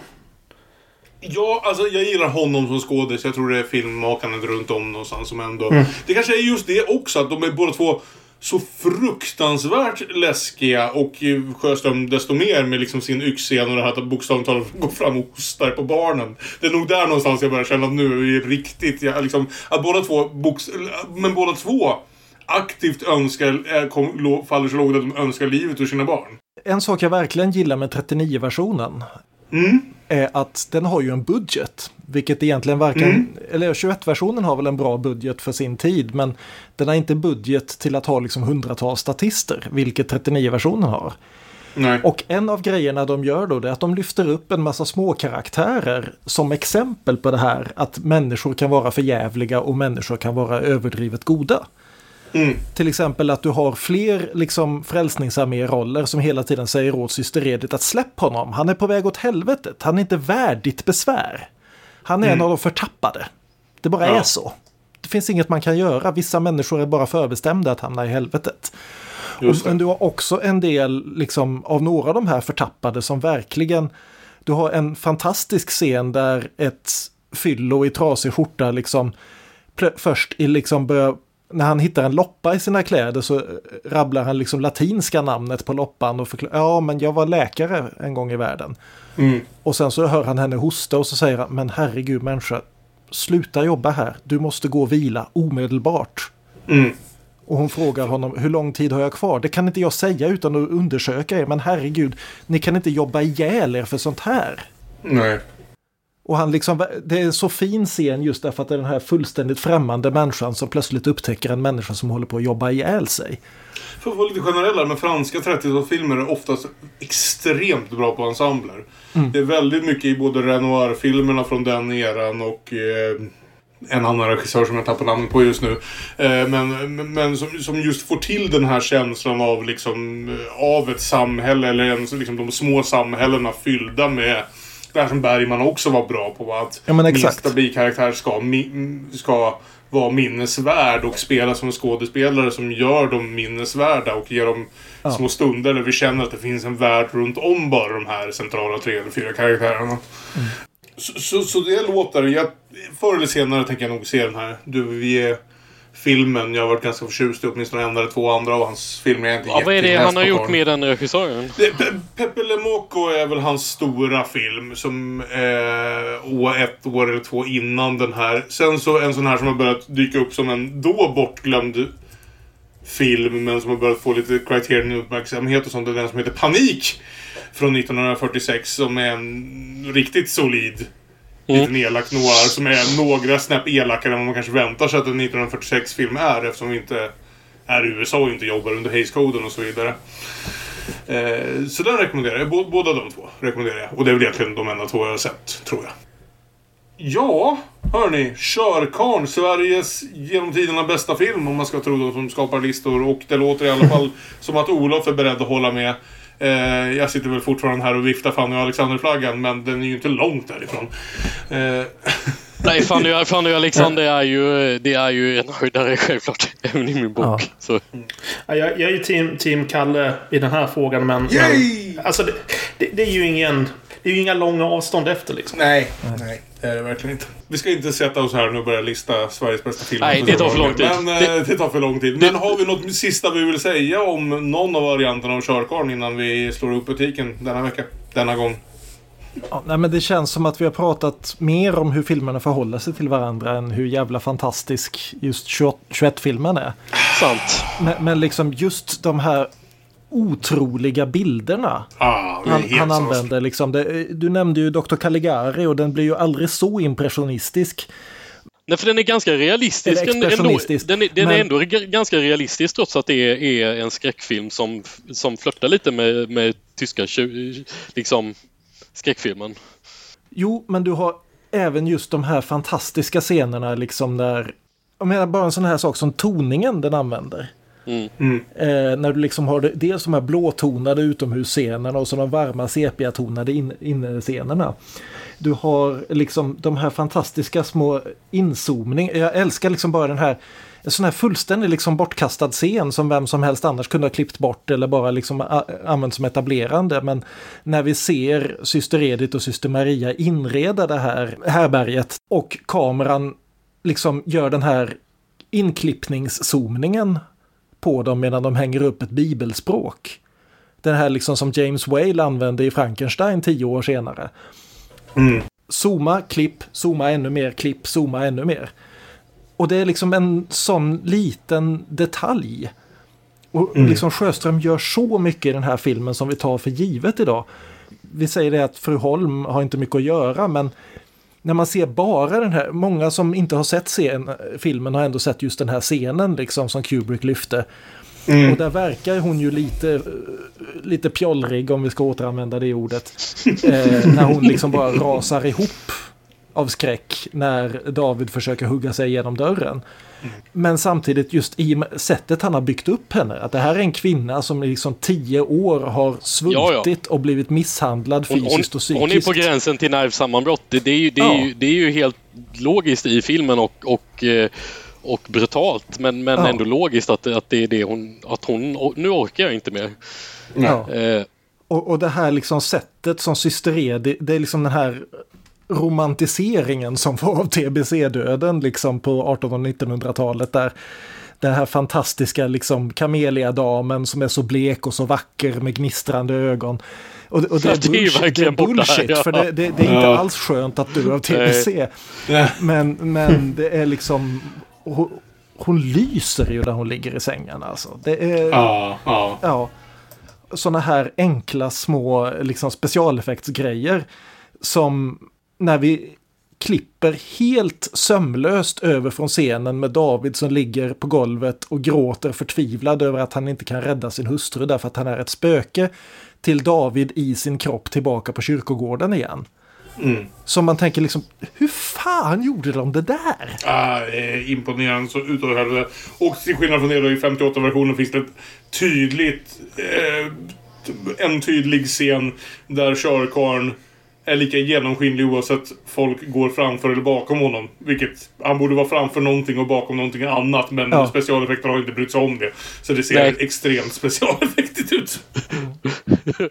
Ja men, men ändå, alltså det, det, hel, he, hela den här eh, hur de filmar körkarlen och hans kärra i 21-versionen är ju väldigt fascinerande. Och det, Det det, är så imponerande. det var, och det var ju inte direkt någon någon ny teknik. Det där med dubbelexponering och sånt det kom ju ganska tidigt i filmens historia men, men eh, eh, de sätter ju det så himla snyggt här. Ja, förlåt, vi pratade ju extremt mycket om hur imponerande det kan användas när vi pratade, när vi startade den här säsongen med eh, Den osynliga mannen. Ja, Där ju det användes också extremt väl typ tio år senare. Ja. Efter det, ja.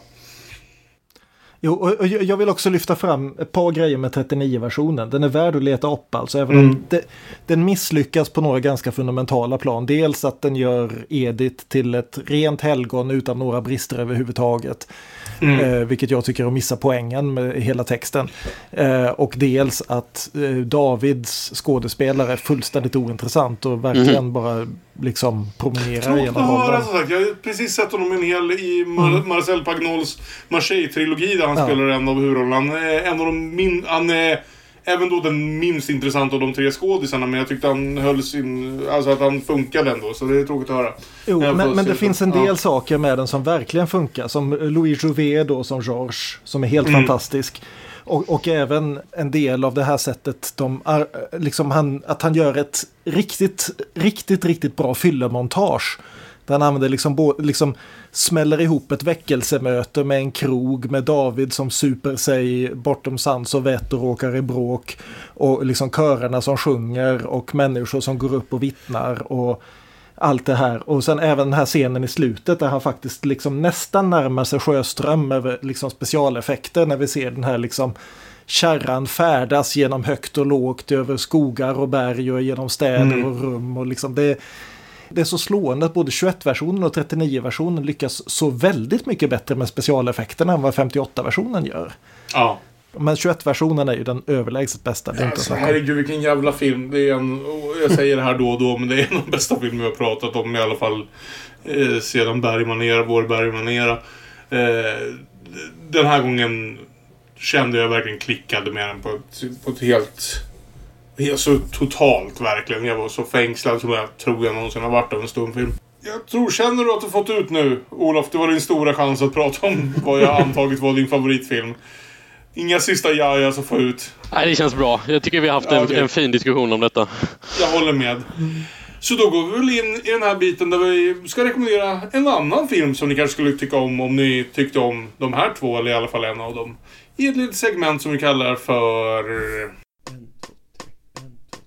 Gissa den tredje. Ja, det är väl lämpligt att börja hos gästerna. Nu, börjar du vara här så ofta Fredrik att snart kanske inte ens är gäst längre, men eh, du får fortfarande börja. Ja, nu, nu, nu, nu eh, höll jag på att liksom flytta lite av, av spåret när du sa om man gillar eh, den första filmen. eh, men jag, jag fortsätter på vilken jag hade tänkt mig. Därför att jag, mitt, eh, min tredje eh, är... Jag tror jag känner mig ändå ganska säker på att ingen av er har, har valt den. Jag tycker om den. Eh, men jag tycker också att den liksom... Om jag ska liksom dra ett par paralleller till, eh, till körkaren, till framförallt första körkaren, så är det att eh, eh, men körkaren ändå är generellt sett underskattad. Inte liksom, den är hyllad, men folk som inte gillar svensk film, folk som inte gillar stumfilm, ratar den liksom rakt av. Och en annan film eh, som ofta blir ratad rakt av, som jag tycker är underskattad och som innehåller en ja, men ett, ett, ett spöke, liksom en, en död person som rör sig omkring, är 2002 års Den osynlige. Av eh, Joel Bergvall och eh, Simon Åh, Sandqvist med eh, Oj då. Gustav Skarsgård och Tuva Novotny i huvudrollerna. Du har tjatat om den här jävla filmen så länge jag har känt dig inser jag precis nu. Och jag har, jag har nog fortfarande inte sett den. Nej, inte jag heller. Nej, inte jag heller. Vi Det må- borde vi kanske hitta, göra. Hörni, vi kanske borde hitta, hitta stugfilmen nu. Ja. Jag borde nog hitta en kopia på Alltså, jag, har den inte här som ska se den i sett, jag har inte sett den på, Jag tror jag har, jag har den på DVD, men jag har inte sett den på, på många år. Det ska erkännas. Jag får, jag får Eh. se om jag kan hitta en bättre kopia än DVD annars så får du plocka med DVDn. Men, men jag har fortfarande lite... Eh, jag vet inte om agg är rätt ord, men jag tror väl den filmen är väl egentligen mest känd nu för, eh, eh, vad heter han, Hans, Hans Wiklunds recension. Mhm. Att, att eh, filmens titel hade någonting gemensamt med manusförfattarna. Vilket... Eh, ja, en, en, en kul, kul replik, det, det ger jag Hans. Men, men som sagt, jag gillar det. Det är inte liksom en, en alltså, stor film. Det är absolut ingen modern eh, körkar på något sätt. Men alltså en svensk underhållande eh, thriller med eh, för sin tid liksom acceptabla specialeffekter. Baserad på en ungdomsroman och det märks väl också på, på filmen. Och men tar man den för vad den är så tycker jag som sagt att den är underhållande och eh, gravt underskattad. Och hold on to your butts people. Men den var en remake i USA 2007. Ja. Vi kan göra- ett avsnitt på detta.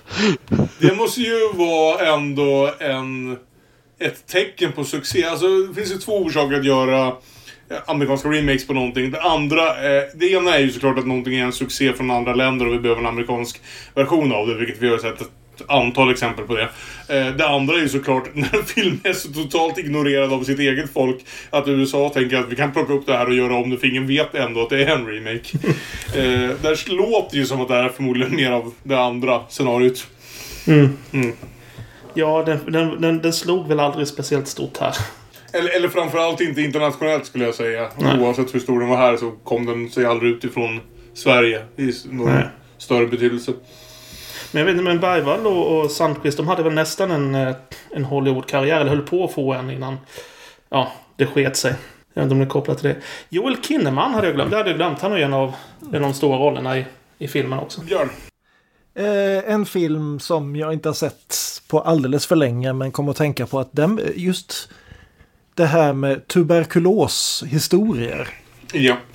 som jag tycker är så fascinerande just den här litterära genren som fanns fram till att antibiotika tog koll på den. Eh, och som därmed inte har kommit ner så väldigt mycket i film de senaste 70 åren. Men en film som faktiskt tar upp det här och som inte är en variation på Tombstone. Därför att det är annars det enda tuberkulosfallet som dyker upp i amerikansk film. även om det här inte är en amerikansk film. Men som jag... Ursäkta. Kanske inte klipper bort den där hostningen. Eh, Den passade bra in i temat. Ja. Nej, men det är ju då helt enkelt eh, Peter Jacksons Heavenly Creatures. Mhm. Just det här moraliteten som släpper när du är övertygad Ja. om att du ändå ska dö. Ja. När, när du inser din egen dödlighet, varför ska du då hålla dig ifrån det du verkligen vill ha eller det du verkligen vill göra? Där då en av flickorna, spelad av Kate Winslet, då liksom får reda på att du har tuberkulos och så väldigt mycket av filmen spinner iväg från det, inklusive just den här känslan av att kanske är detta inte på riktigt eller kanske är det det. Inte för att skylla på sånt, men jag vill verkligen se om den filmen, för jag har inte sett den på 20 år. Och är jag på. också så Och, fantastisk. eh, Nu, nu när jag dessutom har suttit och sett på Yellow Jackets och förälskat mig ännu en gång i, eh, i Melanie Linsky så vill jag hemskt gärna se om eh, Heavenly Creatures. Eller Svarta Änglar som den heter på svenska. Nu har Ja, jag väl själv inte sett den på ganska många år, men, men eh, vad jag framförallt minns det som är eh, att det är Peter Jacksons bästa film. Det kan man ju absolut argumentera för. Även, Fast alltså, det jag- inte är en enda scen som är snodd rakt av ur dataspelet Hugo. Nej, det, är- det är ju det jag gärna vill ha i mina Peter Jackson-filmer. Mitt, mitt, mitt, stol, mitt stoltaste Twitter-ögonblick någonsin var ju när jag skrev det här att va, varje gång jag sätter mig ner och tittar på en film och det visar sig att Melanie Lynskey är i den så ställer jag mig upp från soffan och jublar. Melanie Lynskey är med i det här! Varpå det retweetades som Melanie Lynskey och jag ska säga jag hade inte taggat henne utan någon har gått, någon har gått in och hon har gått in och sökt sitt eget namn. Men, men Yellow Jacket ska ni också se. Just apropå det här med eh, sjukdomar och livet utomhus och ja. Jag säger så här, det var ett bra tv-år för, för Yellow Jackets är bara min tredje favoritserie i år. Och det tyder på ett väldigt, väldigt bra tv-år för det hade varit min, min favoritserie i ganska många år. Olof! Ja?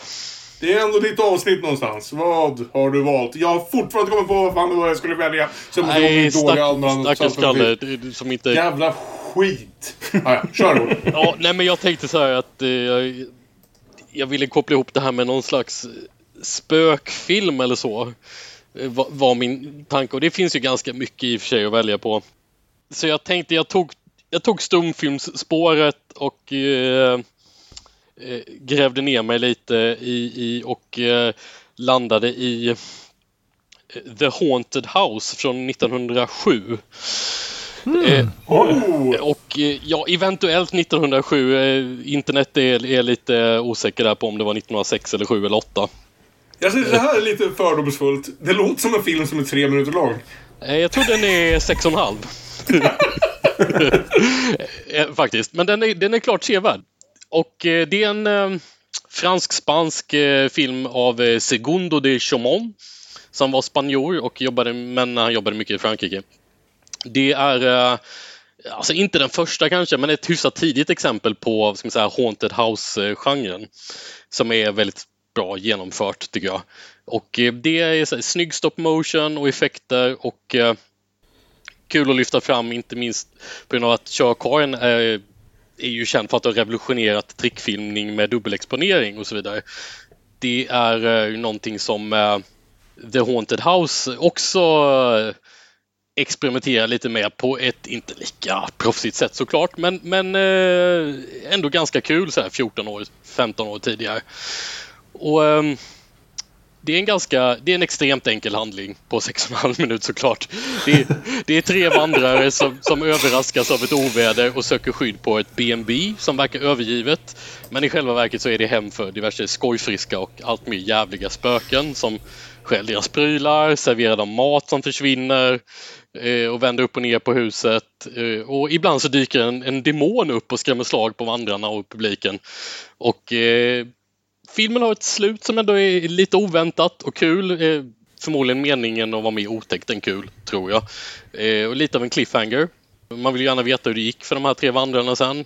En ytterligare anledning till att eh, faktiskt kolla upp den här filmen är att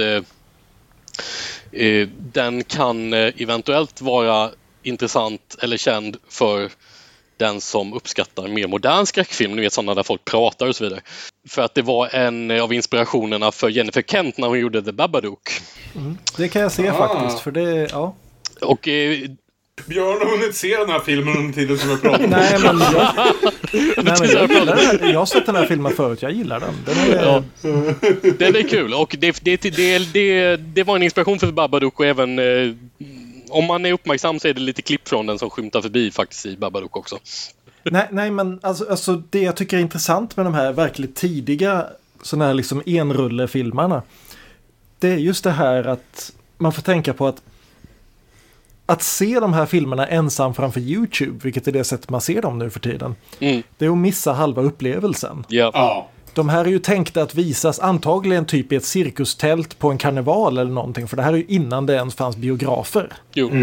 Eh, tillsammans med en publik. Och Det man måste man snackar nog så mycket om föreställa ju, sig, ja. just det här liksom hur skräckslagna folk blir första gången någon filmade ett tåg. Men det här är ju filmer som verkligen, både de här och liksom alla de här liksom från jorden till månen och allt det. Det är gjort som det är verkligen specifikt gjort för att visas inför en publik som ska interagera med filmen, som ska reagera på filmen. Som ska skratta, som ska hoppa till, som ska liksom, ja. The Haunted House, eller Le, Le Maison Ensorcelé ser jag nu att den heter. Det finns lite alla, och det finns även alternativa engelska titlar. eh, The Witch House har den också Ja, kallats för. precis. Det, det, det är liksom, det är inte nödvändigtvis den bästa av de här filmerna, men jag tycker den är fascinerande just med liksom sättet den verkligen drar fram allt man kan dra fram på sex minuter för att få fart på publiken. Det är Mm. så liksom väldigt publikfrieri i den här filmen och det tycker jag är fascinerande. Kul. Ja, och då kommer det till mig då som har suttit här. Jag kom på ett jättebra val. Och sen så glömde jag bort det. Och sen så har jag grämt mig över att jag skulle behöva liksom eh, sitta här med mitt andrahandsval som jag själv kände inte var så jävla solitt ändå. Tills jag kom på en annan koppling till en annan sak tror jag här nu. Som... Eh, så precis Eh, som Olof sitter jag faktiskt här nu med en kortfilm i hand, vilket jag inte gör så ofta. Utan ni kan se både min, min och Olofs film på 20 minuter tror jag. Så det är ju en lättare rekommendation. Det är ju liksom gånger. en bra eh, spenderad lunch liksom. Ja, exakt. För utöver att eh, FLM då utsåg eh, Körkarn till den bästa svenska filmen genom tiderna så gjorde även Sight and Sound sin eh, lista över de 100 bästa filmerna överhuvudtaget som de brukar publicera var tionde år på år som slutar med två. Och jag tittade på den här listan över deras 20 i topp. Och du kom insåg- fram till den kända kortfilmen Jean Dillemans. Inte riktigt så. Utan att den enda filmen jag faktiskt inte hade sett på 20 topp eh, var en kortfilm. Som heter Measures of the Afternoon av Maja Deren och Alexander Hamid. Som om vi talar om skräckfilmer som känns som att de är före sin tid. Så har ni en jävel på 14 minuter där som jag dessutom kom på. Vet du vad jag kom på Björn? Eftersom den faktiskt visas även på YouTube och sånt helt utan musik. Alltså helt utan. Jag kom på att den är exakt lika lång som eh, Shine On You Crazy Diamond Parts 1 through 5. Så jag satte på eh, första spåret på, på Pink Floyds Wish You Were Here. Shine On You Crazy Diamond som jag tror är 13.43 eller något dylikt. Och det är precis så lång som Meshes of the Afternoon är. Och jag hade en jävla resa där under den kvarten. För Mashes of the Afternoon gör saker som folk trodde var så hysteriskt galna att ingen vågade röra det igen förrän typ tjeckerna kom fram igen på 60-talet och började säga att men tänk om vi faktiskt försöker aktivt göra surrealism. Eh, inte bara i hur vi berättar historien utan hur vi använder kameran. Eh, det är, det är en sån där sak som om man bara ser den rätt upp och ner tror jag ganska många skulle tro att det är en modern film som låtsas vara en gammal film. Snarare än en faktiskt gammal film. Den känns så ohyggligt modern i liksom allt sitt användande av kameraspråket och historien den ändå någonstans berättar. Som väl i stort sett är kortfilmsvarianten av Mulholland Drive. Fast på 40-talet och eh, baklänges. Eh, Jo, nej, nej, men jag, jag har inte sett den på väldigt, väldigt länge. Jag vill se om den. Men Ja. det, det jag tänker där liksom att spela lite grann med det är ju den här eh, japanska, ga- gamla japanska stumfilmen som i Europa kallas för A Page of Madness. Ja. Som också har lite grann sam, just det här liksom vad Det du kan sant. göra med rena bilder för att verkligen terrorisera tittaren. Ja. Eh, och egentligen har jag inga mer kopplingar till det här förutom att det är två stumfilmer som gör saker inom framförallt skräckgenren. Alltså den här och 21 Körkarn då. Som gör saker rent filmiskt som jag tror folk ofta skulle titta på även idag och tänka "Men det där kan inte vara 1921 eller det där kan inte vara 1943. Därför att det fortfarande funkar så extremt väl. Det känns som en helt okej, helt okej koppling och eh, jag blev jätte- väldigt sugen på att se den nu. Det har jag inte gjort. Eh, men, Mm. Eh, eh, men, men, men jag är ganska säker på att den finns på YouTube. Annars finns det en högkvalitetskopia på, på Criterion Channel om ni har lyckats komma Mm. åt den. Björn, vad handlar musiken om den här veckan? Eh, musiken den här veckan handlar om en, ett fyllo på nyårsafton som ligger och fryser ihjäl i en eh, snödriva. Eh. Man kunde tro att är att Aron har satt sig och skrivit en låt utifrån eh, körkaren men det behövde han ju inte göra för det har ju Lasse Demian redan gjort. Sveriges Tom Waits. Så vi kör helt enkelt Fyllot och Miss World från den klassiska plattan Man får vara glad att man inte är död. Vilket ju är en ganska bra sammanfattning av körkaren det också. Mm. Det är alltså, och en av de mest underskattade jävla svenska skivorna. Gud vad jag älskar den skivan. Den var en god följeslagare under ganska många år. Toppen! Jag ska säga så här nu, nu när jag sitter där och tänker på att vi har gjort så många försök. Jag tror vi har annonserat det här Macbeth-avsnittet tre gånger nu. Och sen har vi ändrat planerna. Innan dess kan ni hitta oss på de sociala medierna där vi är at Damonpodden på Twitter. Den finns fortfarande. Och på Instagram. Vi är Damonpodden med Ä på Facebook. Och man kan mejla damonpodden at gmail.com. Vi hörs väl vad det lider. Hej då! Hej då! Godnatt! Hej då!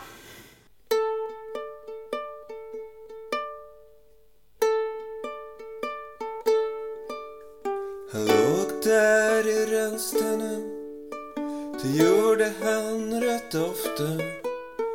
I en utsliten rock. Och en trasig gammal kofta. Han hade tappat ena skon. När han fallit omkull. Han kunde inte gå. Han var alldeles för full.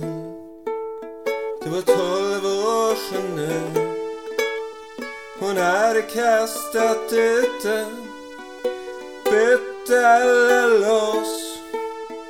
Ringt efter snuten Det var glömt Inga minnen han bar Fast nycklarna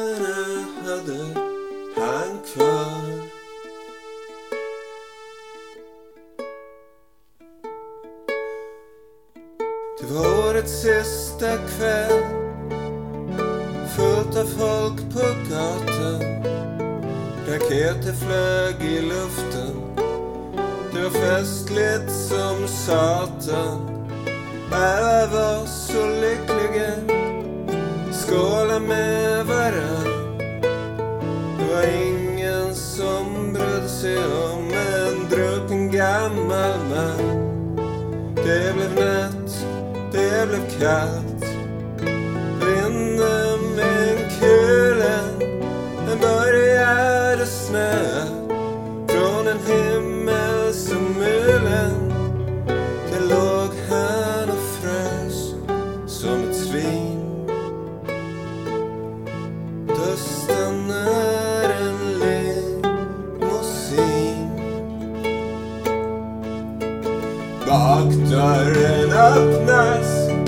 sitter en kvinna. Hon är vacker och blond Som en sagans gudinna. Och säger välkommen in. Och hon bjuder så flott